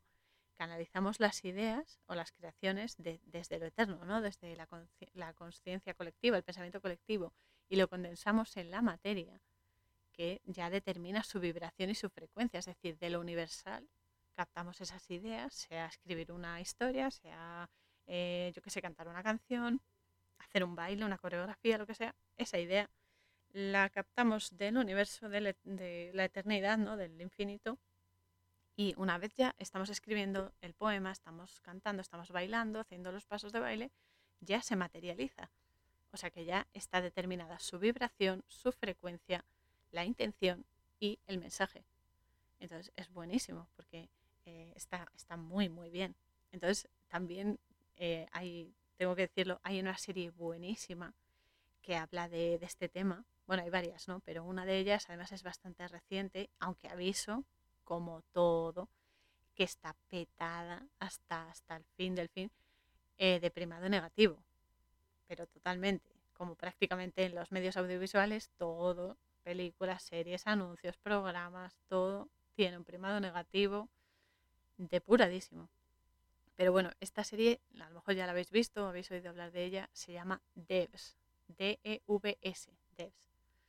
Y está bastante bien porque expresa, expresa bastante bien el tema este de lo cuántico y eh, el determinismo que se aplica cuando tú haces alguna decisión aviso, mm, vuelvo a decir que está llena de primado negativo y condicionamientos y demás, que hay que ser consciente de esto, pero es bastante buena cuando sabes estos conceptos y saben de, sabes de lo que están hablando. Volviendo a la peli, que me enrollo como las persianas, eh, sale Tate de la clase de la universidad de esto de física cuántica, ¿no? Y aparece otro de los protagonistas, que además me cae genial, Eddie mola un montón. Estoy repitiendo mucho genial. esto, esto no está muy bien, pero bueno. Eh, en fin, quiero decir que el protagonista, Eddie, eh, es, genial. me encanta. Madre mía, con el genial. Bueno, da igual. me entendéis que, que está muy bien, Eddie. Y nada, establece contacto con Tate de manera además fulminante, ¿no? Porque está, está haciendo una broma Eddie, ¿no? Con otros estudiantes y demás, está riendo de unos de una hermandad y no sé qué. Y de repente coge un globo terráqueo y lo lanza al aire y cae directamente en la cabeza de Tate. Y le da un golpazo y lo deja inconsciente. y entonces, eh, eh, bueno, pues eso, ¿no? La entrada estelar de, de este hombre, el pobrecillo Tate lo deja ahí en el suelo y entonces eh, llama a la madre de Tate, lo llama por teléfono y entonces le dice la psicóloga, bueno, no le cuentes esto a tu madre, no la preocupes más de lo que está y demás, como diciendo, madre mía, que me va a caer encima. y dice, no, no te preocupes. Y según se pone el auricular en la, en la oreja, le dice, todo bien, hoy he ido a la universidad y me han dado un golpe con una, un globo terráqueo en la cabeza. y se lo cuenta ahí, totalmente natural el chico que, bueno, la madre estará acostumbrada ya, pero bueno. Eh, además es que luego se ve que Jane, la psicóloga que lo supervisa, va detrás de él, ¿no? Y entonces está nerviosa porque, claro, el chico va por la calle y es como, por favor, pero que mires antes de cruzar y cosas así, ¿no? Entonces está la mujer súper nerviosa porque, claro, es mucha responsabilidad, ¿no? Cuidar de, un niño. Y se ve luego a Tate en la clase y que está ahí tomando apuntes, está haciendo, haciendo ejercicios mientras el profesor explica y tal y se ven a, varios de los universitarios adultos y demás que están ahí mirándole los apuntes como diciendo vas a copiar el ejercicio, no sé qué, el desarrollo del problema y demás. Y el chico está ahí pues a su bola y demás y que choca, ¿no? Porque es como, fíjate, o sea, el más joven, el más enano y, el que más sabe. Eh, por otro lado, luego Tate, aparte de que sigue la universidad y demás, pero bueno, se ve que incluso allí hay críticas pero es que eso es así. O sea, esta es otra lección muy importante y que todos igual, ¿no? Hay que aceptar en algún momento, poco a poco vas aceptando un poquito más y demás, ¿no?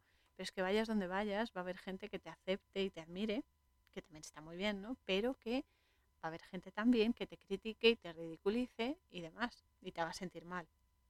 Entonces, a ver, todo esto hablamos de otros, pero apliquémoslo a nosotros también, que nosotros eh, lo hacemos en algún momento también y, eso, ¿no? Entonces queda equilibrado y hay que también medirse un poco, ¿no? Pero bueno, lo importante de todo esto es la manera en que interpretamos lo que nos llega, porque ya no es tanto lo que otros hagan, que eso es su karma, su historia, su tikkun, como se dice en hebreo, pero su rectificación, vamos. Pero eh, el problema al final es cómo nos llega, ¿no? Cómo lo interpretamos nosotros. Por eso cuando nos enfadamos porque alguien ha hecho algo, vale, es su problema. El problema también, o sea, él ya rendirá cuentas a esa persona por lo que ha hecho o lo que no ha hecho. Pero tú eres el que tienes que ser consciente y decir, no voy a dejar que esto me afecte.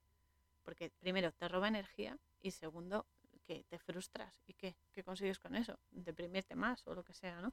Entonces, claro, según nos llegan las cosas, eh, sea bueno o no, ¿no? Porque las críticas, por ejemplo, están bien siempre.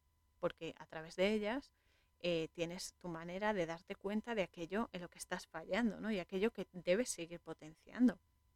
Todo el mundo habla de críticas constructivas, algunas intentan ser destructivas, pero gracias a tus capacidades puedes hacer que sean constructivas. Y así anulas la intención del otro y eh, potencias aquello que, mm, que has venido para hacer, desarrollar y demás. Y esto está muy bien tenerlo en cuenta que hablar es fácil, es gratis, menos mal, y luego hacerlo es más complicado, pero bueno, tener esa, por lo menos la información de que esto se puede hacer y ponerlo en práctica, entrenarnos en esto, ¿no?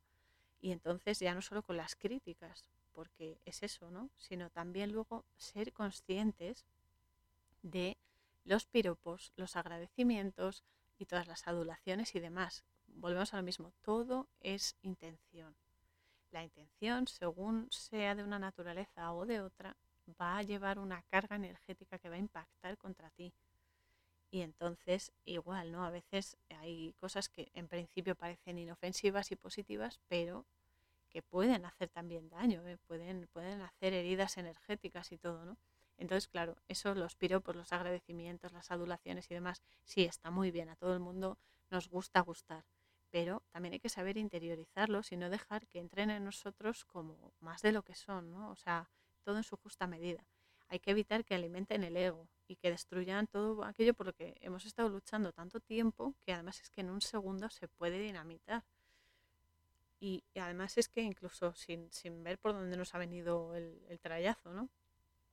de lo que se trata es de crecer y de saber que tanto sean críticas como insultos o piropos, etcétera, todo hay que analizarlo y según tú lo veas y cómo lo utilices, porque esa energía llega a ti. Aunque sea una crítica lo que digo, tú le puedes dar la vuelta porque la energía se transforma. Tú la transformas y en vez de ser algo que te duela, que te ofenda, lo utilizas para mejorar tus capacidades, para dar algo mejor, mejor y con más, calidad y demás. Y si son piropos además lo agradeces, sí, genial, pero que no se suba el ego, que luego el ego es una bestia parda ¿eh? y nos destroza la vida. Y eh, nada, pues eh, entonces es esto, ¿no? Que, es entonces cuando están ahí, le dan el golpazo con el, con el globo terráqueo y le hacen las críticas a, a Tate, aparece Eddie en el comedor y claro, y ve que se están metiendo con él, eh, Tate no dice nada, él sigue a su bola, pasa para no alimentar esa, esa porquería, ¿no? Y entonces Eddie dice, les para los pies y le dice, ¿qué pasa? Que nunca habéis visto a un niño estudiando y comiendo y tal, ¿no? Y entonces la pareja ya se, se calla y deja de mofarse de Tate. Entonces se sienta con él y le regala, qué detallazo, le regala el globo terráqueo con la mancha de sangre del golpazo que le dio. que es como, mm, ¿qué tacto tienes? y nada, y empieza a entablar amistad con él y tal, y a enseñarle eh, los pequeños placeres de la vida, ¿no? Que no todo es estudiar, no todo es ser responsable, no todo es ser perfecto, que las imperfecciones también nos ayudan a desarrollarnos y que sigue siendo una persona, sigue siendo un alma en un cuerpo humano y esas imperfecciones son las que te ayudan a crecer, ¿no? y entonces pues eh, le empieza a enseñar las cosas buenas de la vida, que divertirse también está bien, hay que ser felices, ¿no? Y entonces eso, pues se van en paseo, a dar un paseo en la moto que tiene Eddie y se empieza a enseñar a reírse de, uno mismo, que es muy, muy sano, reírse de uno mismo, además cuando te ríes de ti mismo, humor inteligente por supuesto, aunque a mí me encantan los chistes estos tontos en plan, van dos y se cae el del medio. es buenísimo reírse. Pero bueno, quiero decir que reírse de uno mismo está muy bien. Y si tú aprendes a hacerlo de forma sabia, bloqueas la intención de otros, es lo que decimos siempre, bloqueas la intención de otros de hacerte daño cuando se ríen de ti, por tus eh, imperfecciones, por tus deficiencias, por lo que sea. Entonces está muy bien y es muy sano reírse de uno mismo, saber hacerlo, vamos. Hoy también se ponen se ve una imagen en la peli que están Edith y se cuelgan de una rama de un árbol y están así pendulando, que eso mola un montón y demás, ¿no? Y son esas pequeñas grandes cosas que nos engrandecen, Esos pequeños detalles que te hacen disfrutar de la vida y decir, joder, estoy súper cansado, pero fíjate qué buen rato hemos pasado. Y, y, nos dan una perspectiva más amable ¿no? y más suave de la existencia, que no todo es duro, no todo es duro, hay momentos maravillosos, son bendiciones y hay que agradecerlo todo. Y luego es que, claro, Eddie es lo que decía antes, ¿no? Que mola muchísimo porque le está enseñando a vivir. Le está enseñando a Tate a vivir. A vivir no solo siendo responsable, sino también siendo niño, que tiene que ser niño. Y además tiene una forma de enfocar la vida muy divertida, ¿no? Porque hay un momento que se ponen a tocar un piano y se empiezan, y se empiezan a reír de, del pelo de Mozart. Qué pobre Mozart, ¿eh? con, todo el respeto va. Pero vamos, que es verdad, ¿no? Se empiezan a reír de Mozart y dice, es que tenía que haberse dejado el pelo a lo afro, ¿no? Y empiezan ahí a improvisar una canción con el pelo de Mozart. Está muy bien.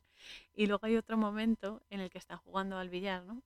Y llegan unas chicas y, una le pregunta a Tate, eh, chico, ¿qué haces con el mundo? Porque claro, como se lo ha regalado Eddie, la del globo terráqueo, él lo lleva siempre encima, ¿no? Lo está abrazando y tal. Y le dice, eh, le contesta a Tate, es un regalo, y parece una frase inofensiva, pero tiene mucha amiga, porque más allá de la visión que tengas sobre el lugar y el momento en que vivimos, este holograma, sea consideres que es una esfera, que sea plano, que sea grande, pequeño, limitante, inmenso, o lo que sea, whatever. Eh, esta existencia es un regalo, es un regalo que debemos cuidar y con el que se crece. Y esto, esto hay que recordarlo siempre, porque hay que ser muy agradecidos. Podríamos estar mucho peor de lo que estamos. Y no todo es tan malo como lo pintan, ¿eh? que nos quieren, el pesimismo abunda, por eso hay que elevar, hay que elevarse la energía. Hay que llenar esto un poquito más de vida, no tanta muerte y tanta historia. Pero bueno, entonces, claro, le, dice eso y, eh, le dice que es eso, ¿no? que es un regalo. Y entonces eh, están jugando al billar y Tate empieza a ver más allá, porque su visión y su comprensión de la naturaleza de la realidad es súper amplia y se refleja en cómo ve el movimiento de las bolas del billar, ¿no? O sea, ve la trayectoria de las bolas y lo ve brillante, ¿no? Con ese color azul y blanco, como veía los números al hacer los cálculos y tal. Y entonces ve la energía en movimiento y las posibilidades que dan esos movimientos, ¿no? Entonces es, es totalmente alucinante, es un cerebrín y mola muchísimo porque su visión, igual le pasa cuando van a caballo con, cuando iba a caballo con el matemago, que mira hacia los árboles y esas, esas zonas, ¿no? Que las ramas hacen como si fuesen manos en el cielo y tal. Y mola porque ve la energía de los árboles, ve la energía, más allá de las ramas, ve su energía azul. O sea que tiene una visión mucho más amplia y mucho más enriquecida. Y, es eso, ¿no? Eh, entonces eh, llega un momento en el que, que, sí, que ve más allá y tal, pero hay otro momento que eh, Tate se lleva su primera decepción con Eddie, ¿no? Porque Eddie es su amigo y tal, pero nos pasa a todos con los amigos porque hay momentos en los que se choca y gracias a esos choques uno igualmente aprende, pero claro, en algún momento todos decepcionamos y a todo el mundo o ciertas personas nos decepcionan, ¿no? Y como Tate no sabe interpretar la vida de los adultos, pues es eso, ¿no? Porque Eddie le prometió que irían a jugar al billar y, tal. Pero Eddie, claro, mm, estaba acostado con una chica ¿no? en la cama y te llega ahí a la hermandad en la que vive Eddie y entra a la habitación y claro, le dice, no has cumplido tu promesa. Entonces, claro, Eddie se queda flipando y le dice a los compañeros del piso, pero ¿por qué le habéis dejado entrar? y nada, porque es que Tate no, no entiende esas metáforas y el pensamiento abstracto, ¿no? Y entonces Eddie se lo explica, le dice que sí que son amigos, pero que también tiene que hacer cosas con adultos y entonces aquí Tate pues tiene más aprendizaje, pero también Eddie, porque de esta experiencia también va a sacar eh, cosas importantes, ¿no? Conclusiones importantes, porque entre todos es eso, ¿no? Que nos ayudamos a comprender, entre todos diferentes visiones, estés o no estés de acuerdo, o tengas más o menos eh, coincidencias, ¿no? En, en el pensamiento, pero todos aportamos a todos y siempre hay algo que te va a resonar de alguien y algo que va a resonar en otros de ti, ¿no? y luego nada, se pasa otra, otra imagen, ¿no? Que es por la noche y Tate tiene una pesadilla, porque es curioso porque los, los chicos que salen aquí, que son súper inteligentes y tal, suelen tener muchas pesadillas. Esto nunca lo he entendido, porque, a ver, todos tenemos pesadillas en algún momento y demás, que dan más miedo o menos o lo que sea, pero, pero ellos es curioso porque por lo menos dos de ellos tienen, tienen bastantes pesadillas, ¿no? Entonces se, se despierta y va al despacho de, Jane, la psicóloga, que está escribiendo y tal. Y claro, le dice, he tenido una pesadilla. Y Jane le dice, pues bebe un poco de agua. y entonces Tate le dice, ¿pero por qué? Dice, ¿no quieres beber agua? Dice, no tiene sentido, ¿para qué? Si no tengo sed. Lógica aplastante. y entonces, eh, nada, ella no le puede ayudar porque no sabe qué decirle, ¿no? Y, y se va al teléfono Tate y llama a su madre pero no puede hablar con ella porque el hijo de la compañera de trabajo de la madre pues está emocionado porque es el 4 de julio, están los, los fuegos artificiales, no sé qué, y suelta el teléfono y se va y lo deja ahí eh, colgado, ¿no? Nunca mejor dicho del teléfono. Así que nada, cuelga el teléfono Tate y se va a la cama. Pero claro, en vez de dormir, para no tener pesadillas, pues juega a las sombras, como hacía con su madre al principio de la peli, ¿no? Que es, ves una sombra en la pared y tal, y la, la, identificas con, pues eso, con formas, objetos, etcétera. Que yo, no con las sombras, pero cuando era pequeña y, en casa mis abuelos, bueno, en casa de mis abuelos, vamos, eh, en verano, por ejemplo, por las tardes después de comer, pues nos decían, venga, echaos una siesta y luego ya os bañáis en la piscina, no sé qué. y a nadie, a ningún niño pequeño en principio le gusta la siesta. Entonces, había días que hacíamos, eh, saltábamos de la cama eh, porque nos acostábamos los, los, primos juntos, ¿no? Bueno, mis hermanas y yo, y a veces con mis primos y tal. Entonces hacíamos concursos de saltos en la cama, en las camas, o eh, jugábamos, pues eso, a, con el gotelé de las paredes, por ejemplo, ¿no? ¿Quién no lo ha hecho? o con las nubes, ¿no? A, buscar formas, ¿no? Las pareidolias. Y, y pasábamos ahí la hora de, de, la siesta, nos la pasábamos ahí jugando y desarrollando la imaginación, ¿no? Que también está muy bien. y luego ya sí, ya nos íbamos a, a jugar y a bañarnos y tal. Y entonces eso, ¿no? Juega él solo, Tate juega solo en las sombras.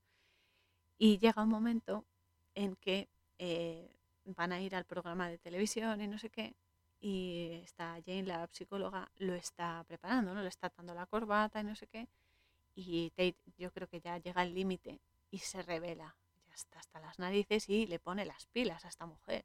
O sea, porque que sea adulta no quiere decir que no tenga cosas que superar, que esta es otra cosa que, que se cree que los adultos no tenemos cosas que superar, que solo los niños tienen que rectificar y no, señor.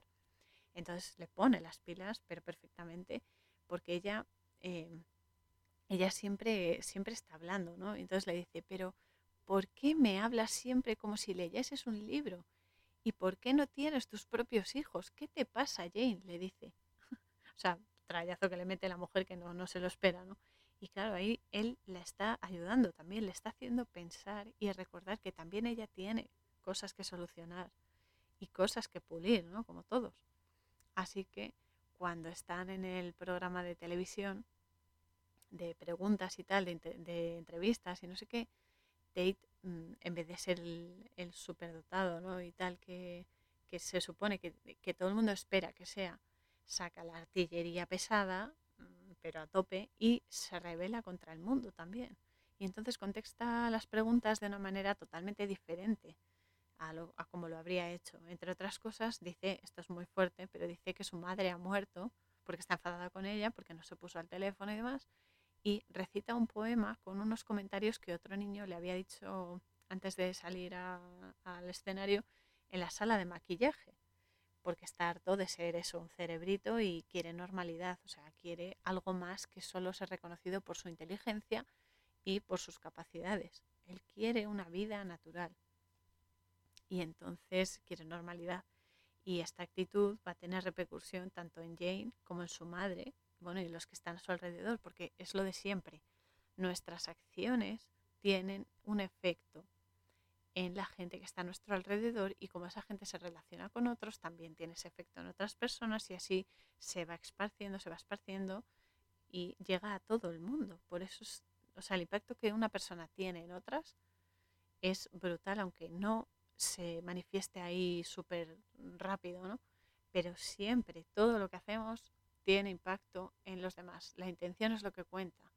Si tú tienes buena intención, las cosas que lleguen van a llevar una carga positiva que no te va a destrozar, sino que te va a ayudar a recomponerte las partes que tienes rotas, porque a veces somos como juguetes rotos o medio rotos, ¿no? Que aún así funcionan y siguen y siguen y siguen.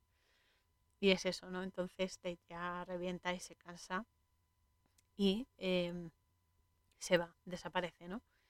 Entonces se va del plató y em, es eso, ¿no? Que coge un autobús y se va a su casa, llega a su casa y está tan enfadado que descarga su frustración en un teléfono y lo destroza a golpes con un destornillador, está ahí, zas, zas, y lo, lo, rompe del todo, ¿no? Y ya está, pero bueno, también lo, lo proyecta así y por lo menos lo saca fuera. Yo siempre digo, cuando estés enfadado, lo que sea, o estés triste o cualquier cosa, escríbelo, por ejemplo, en un papel, o dilo en alto, o exprésalo, aunque sea de una patada al suelo, pero no lo quedes dentro, porque si te lo quedas dentro, es una basura que va a ir, se va a ir haciendo una masa, una masa, una masa, y va a crecer, va a crecer, y solo te va a infectar y a, y a contaminar de energía negativa. Es mejor sacarlo. Yo siempre he escrito diarios, mm, ahora diarios oníricos, pero cuando era más joven escribía en, el, en, los diarios todos mis pensamientos, todo lo que no podía contar o simplemente sentía y demás, lo descargaba ahí porque me di cuenta de que al hacerlo no me pesaba tanto por dentro. Y es bueno, o sea, pero coger un papel o, o escribir en un papel todas tus frustraciones, por ejemplo, y luego quemarlo. Cuando tú lo quemas, estás transformando esa energía y esa energía tan densa se hace más volátil, ¿no? Se, se hace más ligera y cambia porque el fuego transmuta las cosas.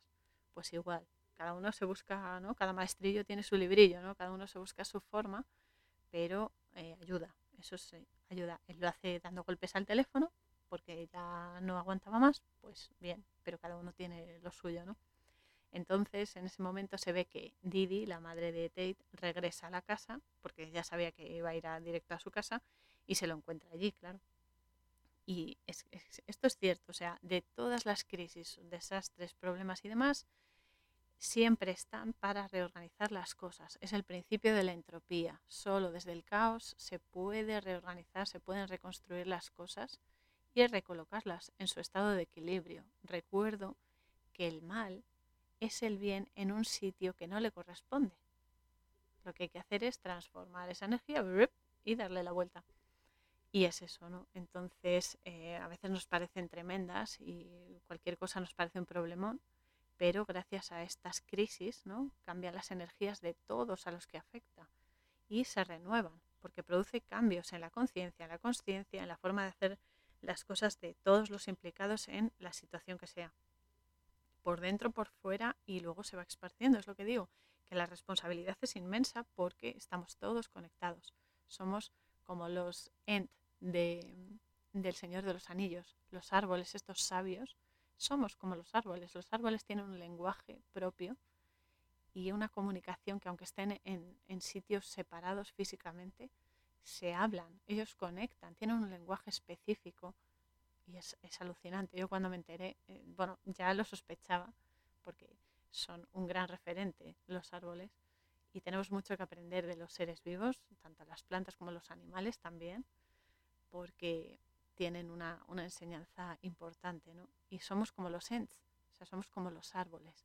Estamos impactando constantemente y recibiendo información y energía constantemente entre nosotros y transmutándola, porque a veces tú ayudas a otro a que solucione un problema, otras veces te ayudan a ti, otras veces equilibras una cosa con otros y demás. Es por eso la vida mola tanto, porque a pesar de los problemas hay una, una bestialidad energética detrás que te sustenta.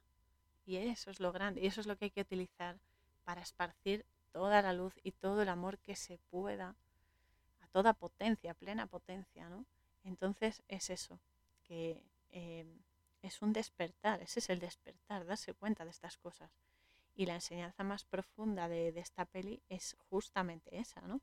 Porque incluso Tate, en ese momento, hay un cambio bastante grande en él, ¿no? Hay un, cambio importante, porque llama a Didi mamá, porque a lo largo de la peli solo la llama por su nombre, no, nunca le dice mamá, pero de repente se lo dice, además se lo dice de verdad, te quiero mamá. Y es algo grandísimo porque igual Didi se da cuenta de que tiene que enfocar su vida desde otra perspectiva y ser como más, más aquietada, ¿no? más centrada, porque tiene un hijo, necesita un trabajo y necesita una vida, ¿no?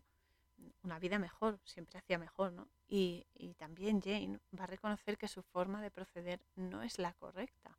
O sea, que no todo es mm, el que dirán, que no todo es la, la, la imagen al exterior, ¿no? debe ir más allá de lo oficial, de todo lo analítico y profundizar más en sus sentimientos y las inseguridades que tiene desde pequeña. Y todo eso se lo tienen que curar, pero si os dais cuenta, se lo están curando entre todos, todos curan a todos.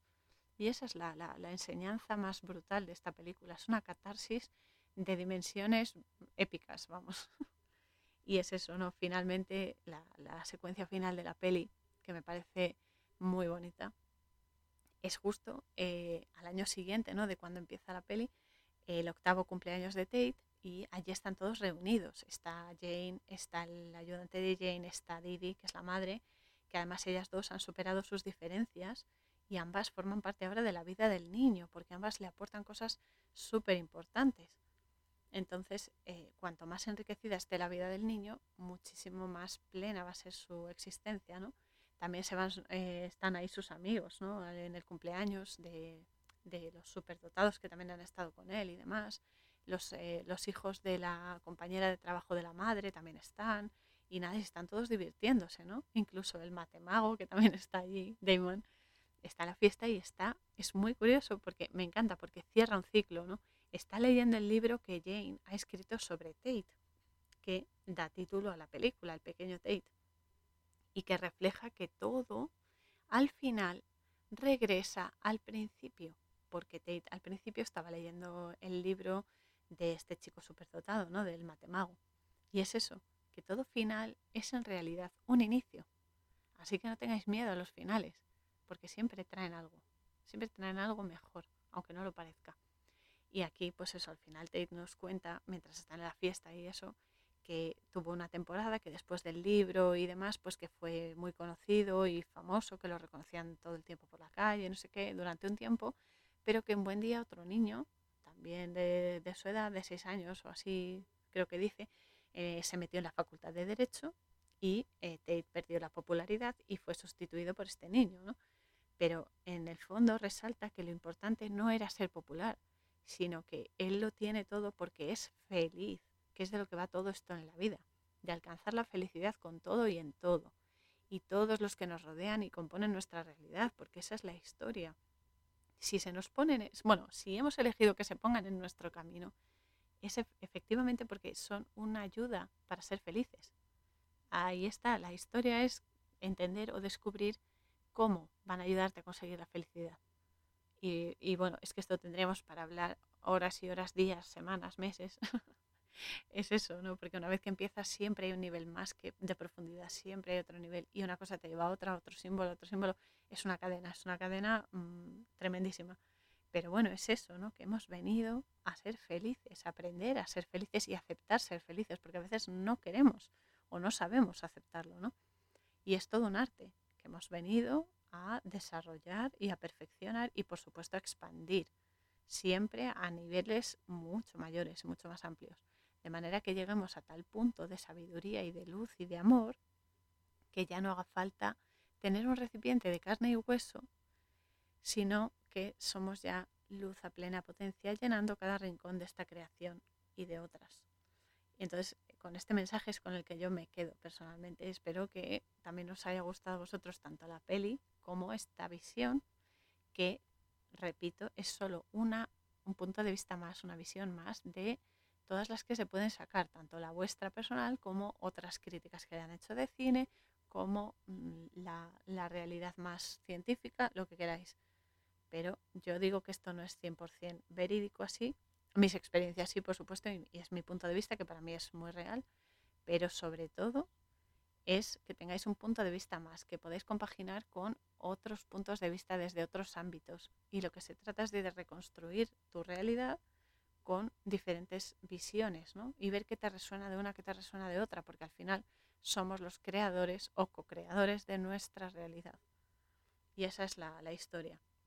Así que de verdad espero que este episodio también haya despertado en vosotros el ánimo de descubriros a niveles cada vez más extensos. Y recordad que la mayor expansión es hacia el interior, porque justo ahí está el infinito. Tenemos todo contenido en nosotros y solo hay que saber conectar con ello, encontrarlo. El sábado que viene, os adelanto, el 17 de julio de 2021, que vamos a emprender nuestra cruzada espiritual, por supuesto, eh, tan real como que somos un alma encarnada que va a ir directa al entendimiento de nuestro propio temple hacia lo eterno. Eh, no os voy a hacer más spoiler porque, porque va, a ser, va a ser épico, va a ser una gran aventura. Y, bueno, y será desde y a través de la peli El Reino de los Cielos, Kingdom of Heaven, que la verdad es una peli que a mí me, me encantó me gusta, me gusta muchísimo y sobre todo su mensaje que es lo, verdaderamente importante. Así que tirad del hilo y expandid vuestra luz al máximo y que nada os frene en vuestra búsqueda de la verdad, Adalides. Es más, sed la verdad. Un abrazo infinito para todos. Canción Spirit of Fire. Música www.50sounds.com barra es barra.